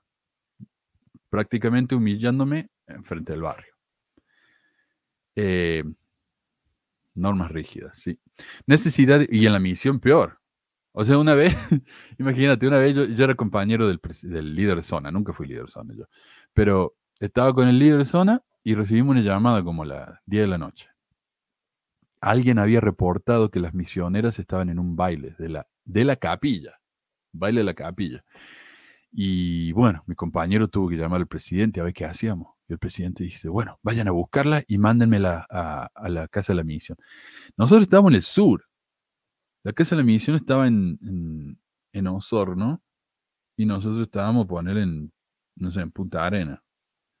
Era un viaje largo. Fuimos a la capilla, las hermanas estaban... Estaban ahí, o sea, no estaban bailando, no estaban, viste, en la tarima, así. Estaban ahí, socializando. Entonces la, las tuvimos que sacar, mandarlas a la Casa de la Misión, y fue una vergüenza tremenda. O sea, imagínate todo ese drama porque fueron a un baile. Imagínate, habla de, re, de reglas eh, y normas estrictas, ¿no? Eh, horrible esto. Dice Hassan, necesidad de obediencia y dependencia. Y Luna dice, se requiere obediencia incondicional a los líderes de todos los niveles. Por ejemplo, se nos dice que cuando el líder habla, el pensamiento ya está hecho. O como dijera Heber J. Grant, seguid a los profetas vivientes, como acabamos de ser amonestados. Un líder de la iglesia enseñó, mantén siempre tus ojos puestos en el presidente de la iglesia. Y si alguna vez te dice que hagas algo y está mal, y lo haces, el Señor te, bendecir, te bendecirá por ello. Pero no tienes por qué preocuparte. El Señor nunca permitirá que su portavoz extravíe al pueblo o desvíe al pueblo. Entonces, ¿qué tenemos que hacer? Confiar en los líderes ciegamente. Bueno, eso es control del comportamiento. Así que ahora pasamos a control de la información. A ver qué nos dice acá. Eh, dice Mao, o sea que si ves a tu compañero con doña Manuela, corre, sálvalo y acúsalo con tu presidente de misión. Sí, si no, lo estás diciendo que dejando que, que, se, que se muera en el campo de batalla. Manuel, el miedo es utilizado como herramienta para controlar y alterar el comportamiento de los feligreses. Dios no te reveló la verdad cuando la buscabas, resumiendo. Dios no existe. Ok, no entendí el, la lógica ahí, pero eh, culpa mía. El reprimirse exageradamente es lo que termina llevando a curiosear con la pornografía. Exactamente. Una vez que yo, o sea, para mí era un problema grande, la tentación era constante, yo me sentía como un fracaso total.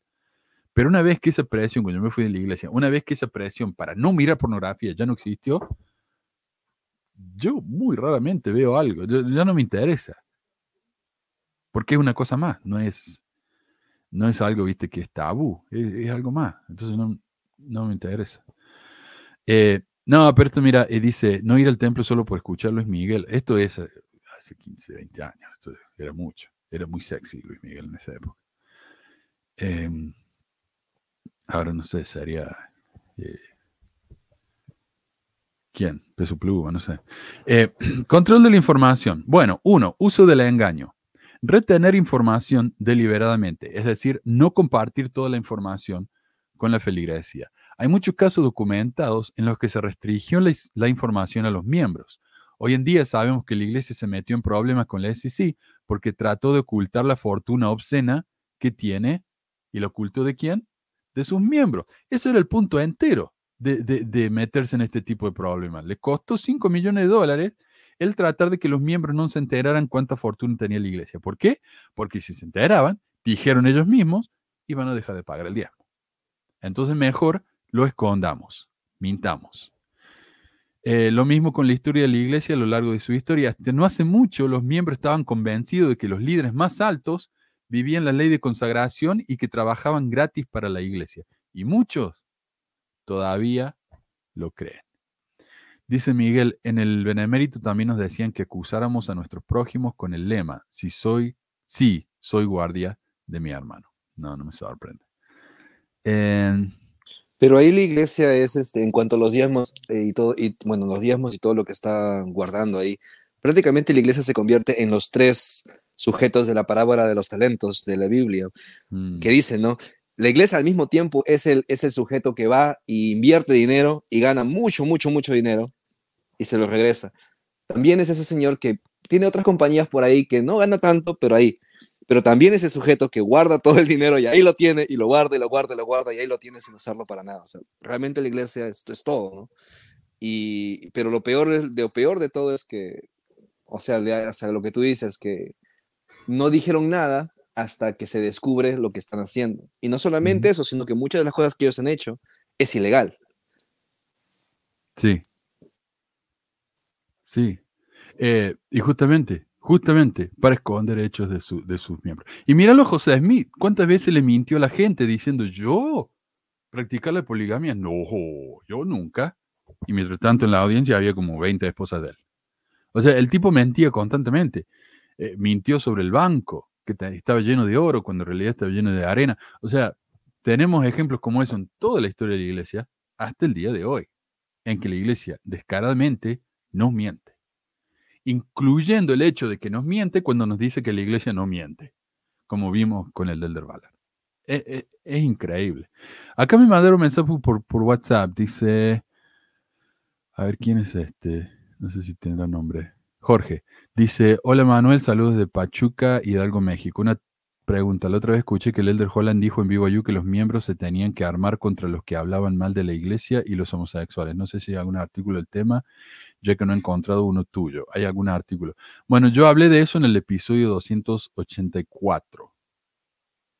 Eh, uno de los tantos. A ver, también me parece que hablé de eso en el episodio trescientos catorce, en el que dice... Sí, episodio trescientos catorce, en el que en un discurso de B Y U dijo que es como, es como armarse con mosquetes para defendernos de los, de los que defienden a los homosexuales. Sí. Gracias, Jorge. Eh, Dice el Manuel, el que escribe esto de las reglas, ¿cómo se llama? Porque Toto hizo la misión con Elder Hassan, capaz es el mismo. No, no, este no es, no es miembro de la iglesia. Este, este Hassan era eh, miembro de los Moonies. Él nunca fue mormón. Dice Max, en el Benemérito también estaba prohibido usar lentes oscuros. ¡Wow! ¿Y eso? Sí. eh, bien. Bueno. Otra cosa. Distorsionar la información para hacerla aceptable. Blanquear la historia. No van a decir que nunca han escuchado ejemplo de la iglesia haciendo eso. Constantemente lo hacen. ¿Cuántos miembros todavía creen que José Smith no practicó la poligamia? O que si lo practicó fue solamente para ayudar a las viudas. Porque obviamente tenemos viudas de catorce años, ¿no? ¿Cuántas mujeres se sienten bendecidas porque tienen el llamamiento más importante del mundo? Ser madres. A la vez que no pueden tener ninguna autoridad real en la iglesia. O sea, la iglesia constantemente está blanqueando su historia. Absolutamente nos miente en la cara, de nuevo. Eh, Dice Claudio, ¿a quién quieren engañar? Recordemos a la historia de los ángeles vengadores o danitas, que nada tenían que envidiar a la mafia. Uh-huh. Otra cosa, se les miente al miembro de la manera de la secta sistemáticamente. Por años se nos dijo que José nunca había usado una piedra evidente, o que no había buscado tesoros. Se nos dijo, o que no había practicado la poligamia. Se nos dijo que la prioridad de la iglesia era ayudar a los necesitados, cuando la realidad es que la iglesia tiene miles de millones en el banco que no han tocado, a la vez que tienen más miles de millones en propiedades con fines de lucro.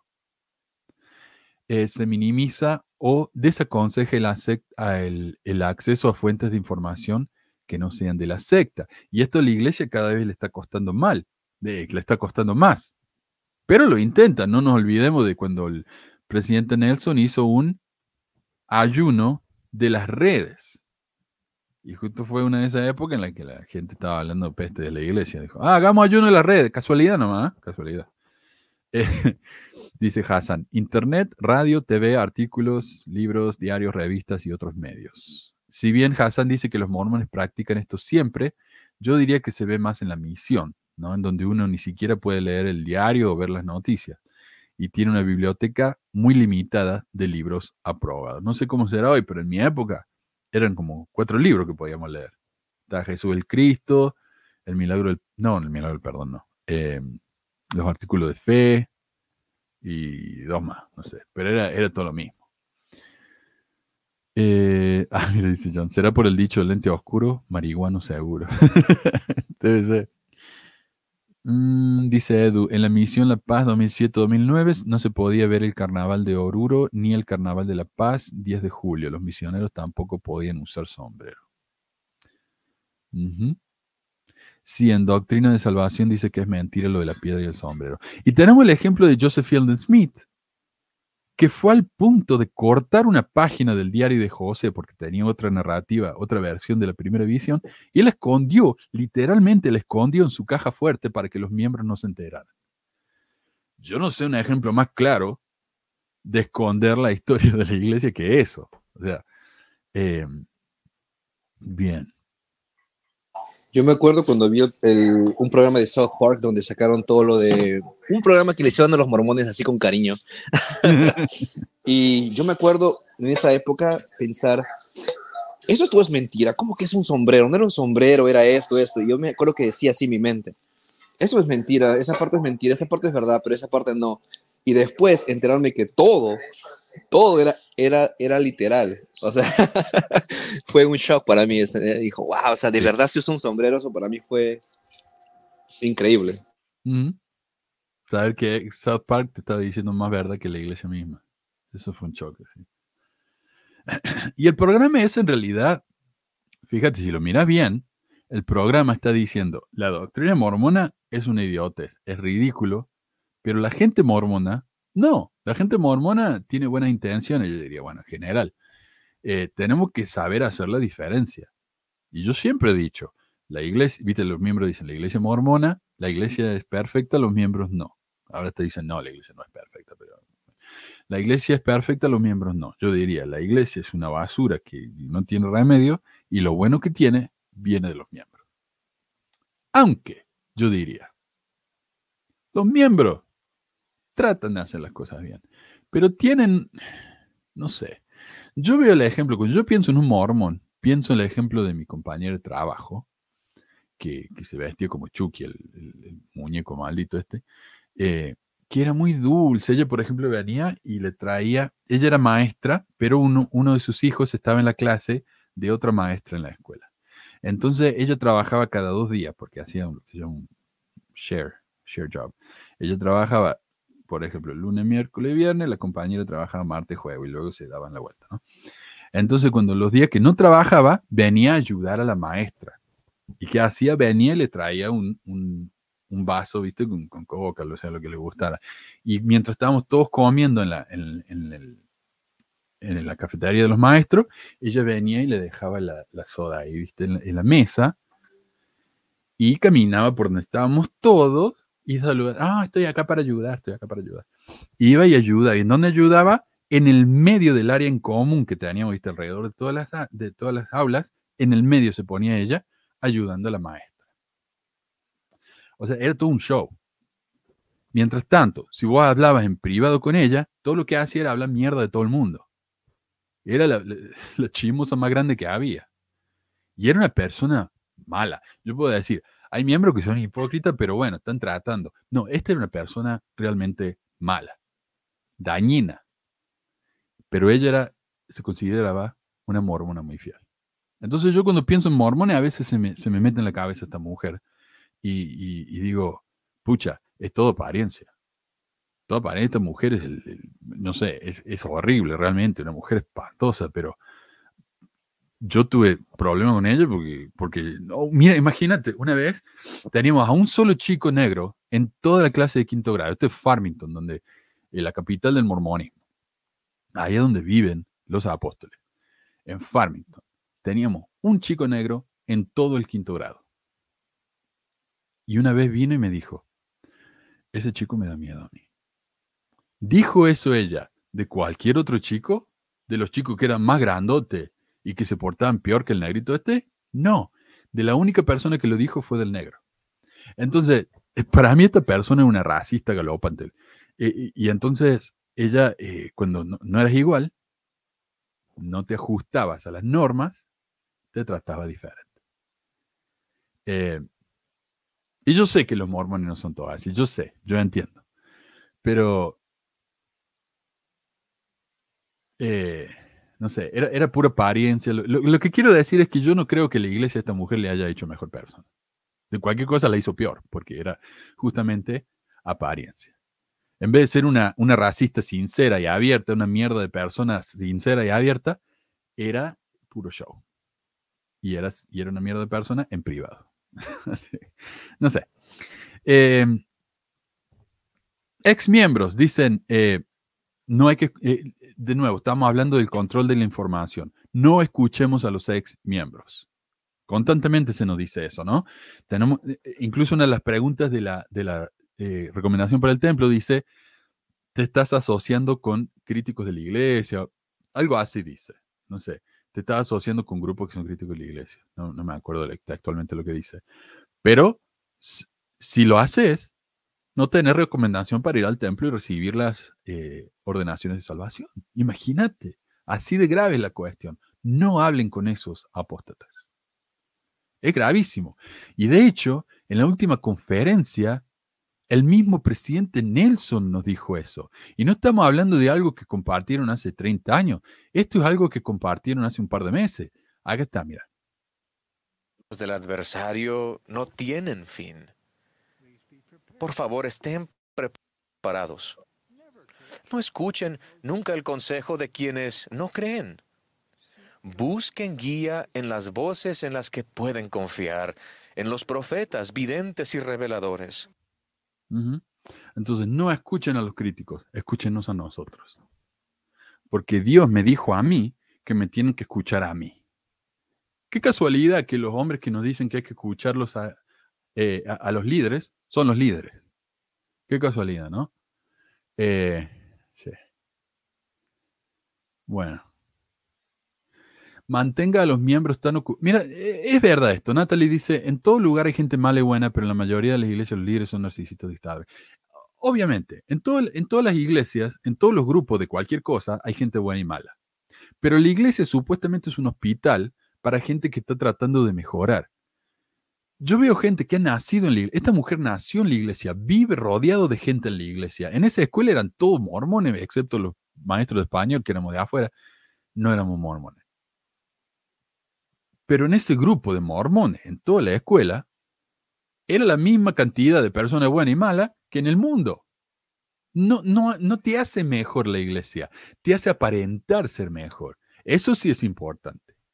No hay una pregunta de, de la recomendación del templo que diga cuántos hechos, eh, cuántas cosas buenas, cuántos hechos caritativos has hecho por tus hermanos este año. No existe esa pregunta. Lo que existe es, pagaste el diezmo, te juntaste con, con críticos de la iglesia. Eso sí hay. Entonces, no es, es, un, es una organización que eh, por naturaleza te hace aparentar ser buena persona. Sí. Eh, Incluso acá la gente que me está escuchando, nada más, la mitad seguro que si me pongo a hablar con ellos me, me dan ganas de partirlo a patada, pero bueno, hay gente de mierda en todas partes, ¿viste? Pero supuestamente los mormones son santos, son la luz del mundo, son la sal de la tierra, aparentemente. Mira, mira, acá dice, The Last Protector, dice, dos Mateo tres, uno al once, tienen apariencia de piedad, pero son traidores, calumniadores, intemperes, crueles, aborrecedores de lo bueno, y Pablo dice, a esto se evita. Uh-huh. Control de la información. Parte de eso es mantener a los miembros tan ocupados que no van a tener tiempo para pensar. No sé si tenés algún comentario sobre eso, Coco, pero a mí me ha pasado. Más que nada, obviamente, más que nada en la misión. En la misión no tenés tiempo de nada. Pero incluso como miembro común. Cuando yo era, antes de inactivarme, cuando era consejero del barrio, yo también era maestro del, de los sumos sacerdotes. Cada dos semanas tenían las reuniones, que eran seis horas a, las, a los domingos, más las reuniones de entre semana, era mucho. Más el trabajo, más mi familia, más todo lo que tenía que hacer, era mucho. Y realmente, por eso, por eso nos dan llamamientos, para que no tengamos tiempo de pensar.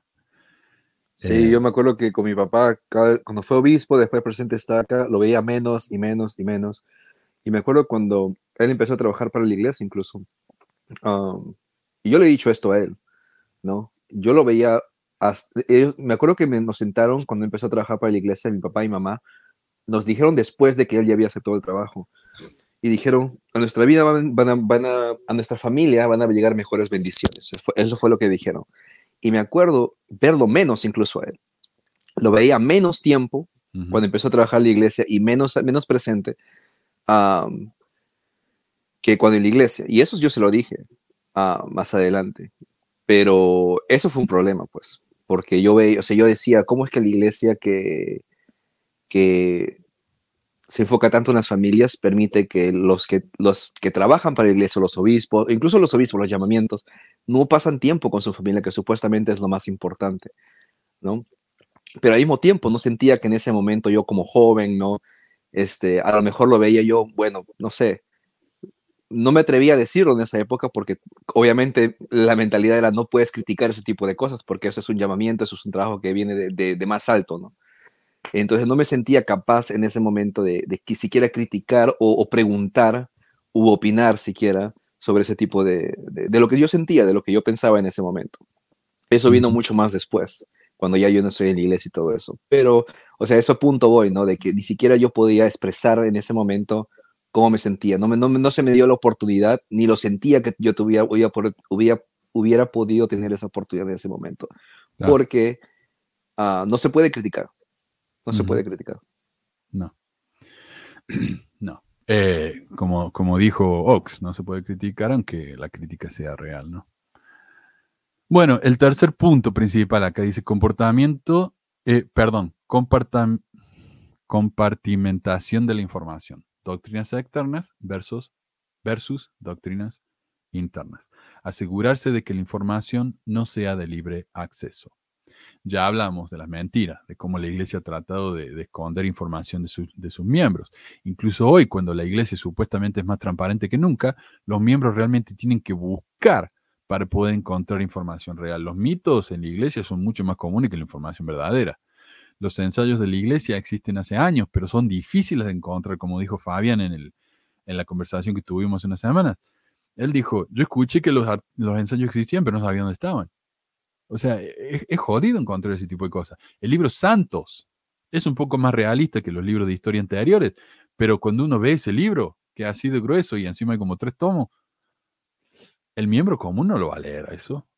Lo que la iglesia debería hacer, si realmente son transparentes, cuando hablan en la escuela dominical acerca del, viste que se, se turnan, no, no sé, no sé cómo es ahora, pero antes era, eh, cada cuatro años se turnaban, por ejemplo, en seminario, instituto, libro de Mormón, la, la Biblia, doctrina y convenio, y historia de la iglesia, el cuarto año era historia de la iglesia. En ese año enseñé la verdadera historia de la iglesia. Entonces los miembros no van a tener que andar buscando, viste, como si fuera un, un rompecabezas, ¿dónde está esta información? Ahí está, sean transparentes, pero la iglesia no lo hace. Nos da la información, pero buena suerte encontrándola, ¿no? Eh, sí, y, y, sí, y quizás, corrígeme si estoy equivocado, en mi opinión, eso es una opinión o pensamiento, pero de lo que yo he visto, usualmente la información que la Iglesia ha compartido, entre comillas, transparentemente en los últimos años, es porque se metió un montón de problemas sociales, legales, de, de todo, ¿no? Um, pero, por ejemplo, solo el hecho, yo pienso que lo he hecho, mi opinión es que lo he hecho por necesidad, uh-huh. porque en los países mucha información de esta no existe en español y no la van a traducir, porque no es que sean transparentes con sus miembros, solo son transparentes para aparentar ese, esa idea de transparencia. Es mi opinión, porque si no, lo, traducir, lo traducirían todo en español también o, o en los otros idiomas. Uh-huh. Y hay mucha información que no es, no, no es...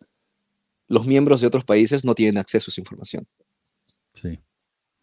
No, no. Mira, el libro Santos se tradujo. Los ensayos se tradujeron. Llevaron mucho tiempo, pero se tradujeron. Pero hay muchos mucho discursos que no, no se encuentran. Muchísimo material que yo tengo que traducir porque no está. Eh, no sé. Es, es un... No somos tan especiales, diría yo, como el resto, ¿no? Eh, dice Mariel Castillo, ¿y cómo era José Smith con la gente, mano? Bueno, José Smith era muy carismático. Él, él era de esos tipos, viste, que te enroscan eh, con el carisma y luego, psh, como la, la serpiente, ¿no? Si lo tratabas mal, te basureaba, te humillaba, eh, te destruía las propiedades.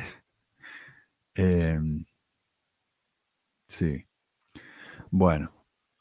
El templo es otro ejemplo de información privilegiada.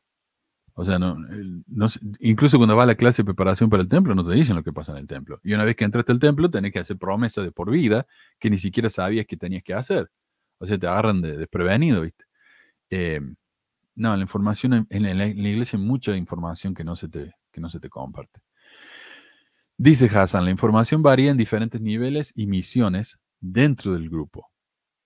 Y esta cuestión se aplica principalmente a la ceremonia del, del templo, ¿no? Y a cuestiones de doctrina profunda. Muchos documentos históricos se mantienen en secreto y solo los líderes y académicos tienen acceso a esa información. Los nuevos miembros tienen mucho que absorber en muy poco tiempo. No te enseñan nada. Te enseñan esas seis charlas que son menos que básicas y luego te hacen hacer un compromiso de por, de por vida.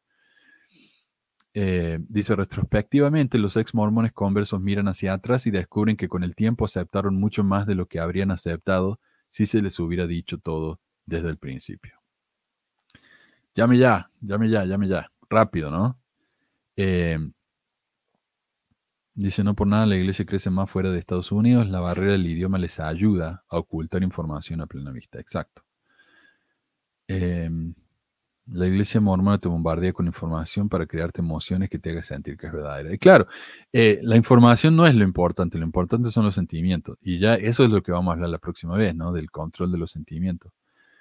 Eh, pero, pero lo hacen para que cuando te llega la información verdadera, vos decís, bueno, no sé si eso será verdadero o no, pero yo sé que la iglesia es verdadera. Yo he tenido un testimonio, he tenido experiencias.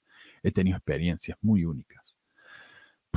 Bueno. Con lo de las experiencias, ¿viste? Toda gente tenía experiencia en todas las iglesias y eso no, no significa nada, pero bueno. Eh, y, bueno. El liderazgo decide quién necesita saber qué. Y esto yo he escuchado de entrevistas, ¿no? De que, por ejemplo, en la época de, de Michael Quinn, él podía entrar a la biblioteca de la iglesia, a los archivos de la iglesia, y le dejaban leer cualquier cosa. Luego de que Michael Quinn y, lo, y los Tanners empezaron a publicar esos artículos con la información verdadera, que era realmente dañina, eh, la iglesia empezó a decir, eh, tal vez no, no les demos información tan abiertamente a todo el mundo, porque no está haciendo que haga mal. Se recomienda, ah bueno, se recomienda espiar a otros miembros, dice. Este, creo que este es el próximo punto, a ver. Uh, Ahí está. Se, se eh, recomienda espiar a otros miembros. Veas el ejemplo del video del soldado. Si bien esto eh, se da más en la misión y en las escuelas de la iglesia, se anima a todos a reportar a sus hermanos. Y eh, yo diría, estos son más que nada ejemplos de, de obispos que se entusiasman un poco y eh, empiezan a reportar y acusar a, a todo el mundo o a pedirle a los miembros que acusen. Dice, si no están dando suficientes eh, diezmos, por ejemplo, díganme. Ese tipo de cosas. Uso extensivo de información y propaganda generada por la secta, incluyendo boletines, revistas, diarios, cintas de video, cintas de audio, etcétera. Y sabemos que la iglesia tiene bibliotecas enteras llenas de material. Y antes lo tenías que comprar, pero ahora hacia el internet encontras canales y canales llenos de, de información a favor de la iglesia que te dicen, no escuchen a ellos, escúchenos a nosotros. Benji se, se ha hecho una vida haciendo eso. No escuchen a ellos, escúchenos a nosotros. Ellos son basura, nosotros les estamos compartiendo la verdad. Eh,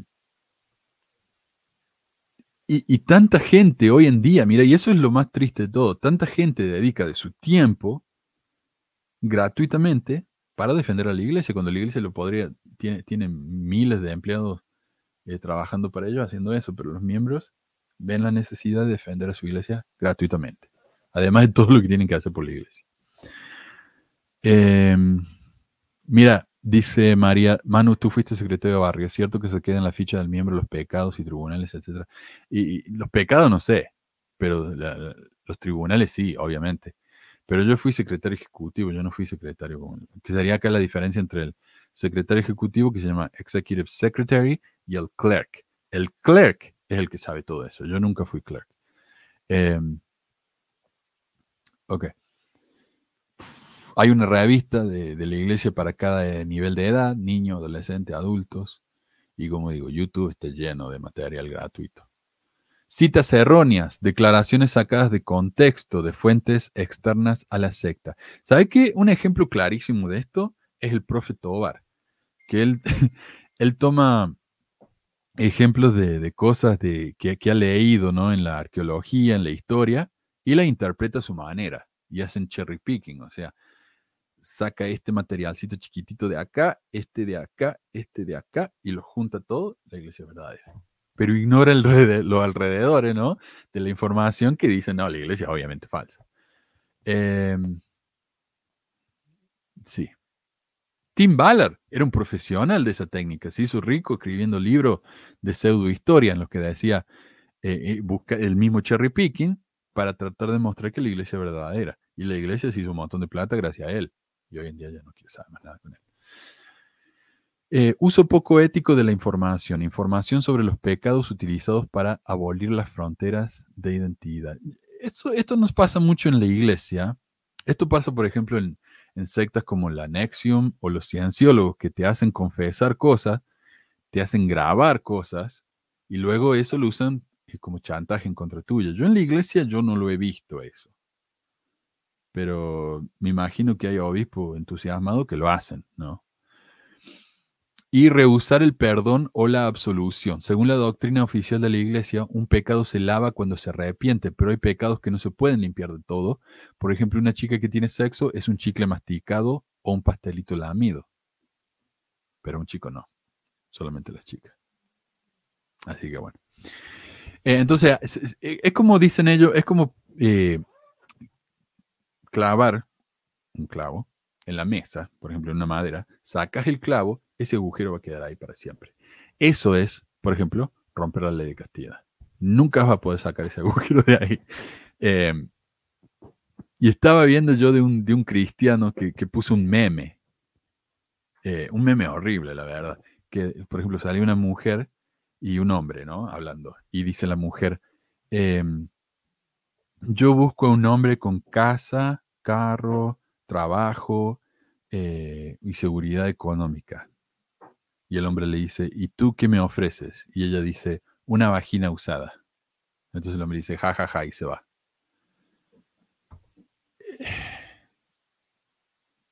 Yo no le veo mucha diferencia, por ejemplo, a eso con lo que se nos enseña en la iglesia acerca de, la, de los pastelitos lamidos. Entonces, el, el único valor de la mujer es en la castidad. Punto. Es un mensaje espantoso, asqueroso realmente. Así que bueno, es, esos son los primeros dos puntos del modelo Bytes. Mira, ya llevamos casi dos horas, así que eh, vamos a ver qué dice acá. Dice, mmm, dice, si José Smith viviera hoy sería el Ray Kroc del dos mil veintitrés. Uy, no sé quién es Ray Kroc. Eh, Barón dice, con el obispo de barrio iba, aunque no estaba de acuerdo a la misma cama del joven inactivo, buscarlo cada domingo con el permiso del padre. Ah, no, no entiendo qué quiere decir eso, pero eh, como que lo obligaba a ir a la iglesia. Por eso es importante aprender inglés, te da acceso a más información y como el gringo promedio se hacen los dignos para aprender un segundo idioma, tenemos el potencial de aprender más que ellos. Y gracias a la tecnología también, eh, hoy en día le pedís al ChatGPT que te traduzca algo y te lo hace. Es espectacular. Eh, mira, pobre Silvia, estamos preparados para entrar con nuestras experiencias, pero nada. Oh, bueno, dale, a ver, lo vamos a llamar para que nos compartan tus experiencias. Está bien. Y perdón, para hablar a ella. A ver. Hola, Manu. Hola.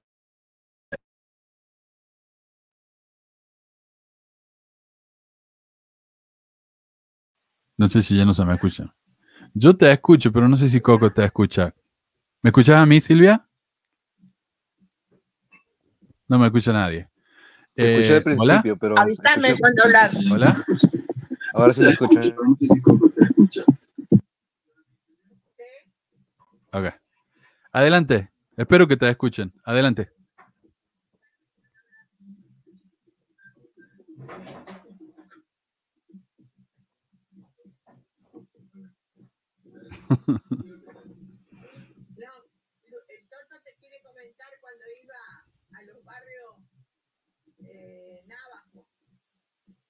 Tenían problemas ellos con, con el cabello o...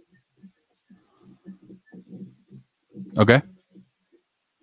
Sí, eh, eh, tenían su ritual igual que los barrios samoanos, tenían un cierto saludo eh, en las reuniones de testimonio, como, como ser un ejemplo te doy, ¿eh? Eh, viste en la iglesia católica que dicen Ave María Purísima. Uh-huh.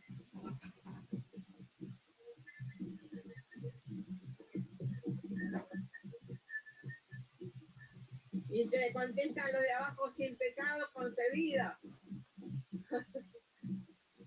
No era eso, es un ejemplo que te doy. Y se los respetaba igual.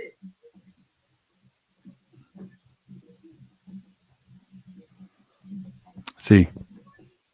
Tenemos mucha diferencia de tiempo en el audio, así que uh, ustedes hablen nomás. Yo, yo los escucho porque me parece que mientras ustedes hablan, la gente no me escucha a mí. Así que adelante nomás.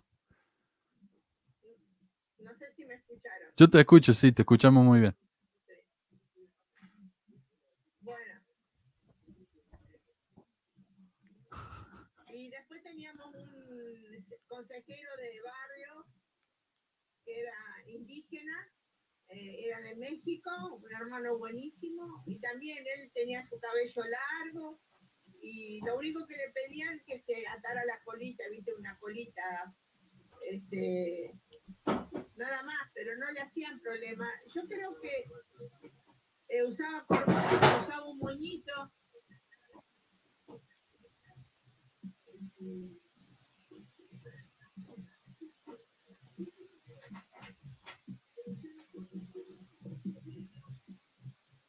Yo creo, yo creo que debe ser de acuerdo a los miembros, que eh, el área, los lugares, no sé, va, qué sé yo.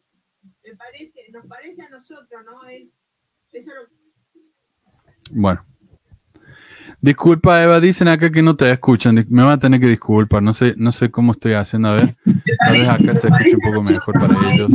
Eh, lo que me decía Eva es que el, el, cuando estaban con los navajos, a ellos no se les, no se les prohibía. No sé, no sé cómo te hacen nada. Lo que me decía Eva es que cuando estaban con los navajos, dice que ellos no van a tener que... Eh, sí, pero que... Perdón, perdón, no, no funciona para nada eso. Eh, problema mío. Problema técnico mío. Eh, lo que decía ella es que es que uh, en, en los barrios los navajos no les hacían problema usando el pelo largo, solamente les pedía que usaran su colita. Sí, eh, eh, sí está bien. Eh, lo que sí, por ejemplo, tenemos el problema de este chico ecuatoriano que era indígena y quiso ir a la B Y U con su pelo largo y no lo dejaron. Le dijeron que se lo tenía que cortar. Y muchos miembros defendiéndolo diciendo, bueno, si ellos van a una escuela de la iglesia, con reglas de la iglesia, tienen que... Eh, y eh, tienen que cumplir con las reglas de la iglesia. Si no les gusta, que vayan a otra escuela. Está bien. Eh, dice Schiffer Pérez, el hijo de un presidente Rama aquí es sabido que se iba a bares y antros, salía cayéndose de borracho, pero el papá no decía nada, pero un niño no podía pedir dulces en Halloween porque era un mega pecado, digno de una entrevista y suspensión. Y bueno, bueno sí, acá está, el, el nativo Otavalo, sí, eso es lo que pasó. Bueno, eh, lástima, che, a, a ver, vamos, voy a seguir probando a ver si se nos, si se nos... Eh, funciona esto de los llamados para la próxima. Uno funcionó, uno no. Así que le, le pido perdón. Eh, gracias a Coco, gracias a Alexis, que lo perdimos ahí como a la mitad del programa. Pero muchísimas gracias por todos los comentarios. Y nos vamos a continuar con este tema entonces la semana que viene. Eh, como yo generalmente me tomo diciembre libre, pero quiero seguir hablando de esto. Así que la semana que viene vamos a tener programa. Y probablemente después de eso ya sí me, me tomo el resto de la semana eh, de vacaciones. Y volvemos en el dos mil veinticuatro. Pero hay programa la semana que viene. Así que no, no se me vayan. Gracias a todos. Gracias, Coco. Eh, gracias a todos los que nos han, han colaborado acá, a, con Ana. Muchas gracias, Ana, Becky, eh, Andrés y el doctor Freiheit. Gracias a todos. Gracias, Coco. Gracias, gracias. Y un abrazo, ¿eh? Nos estamos viendo hasta la semana que viene. Adiós.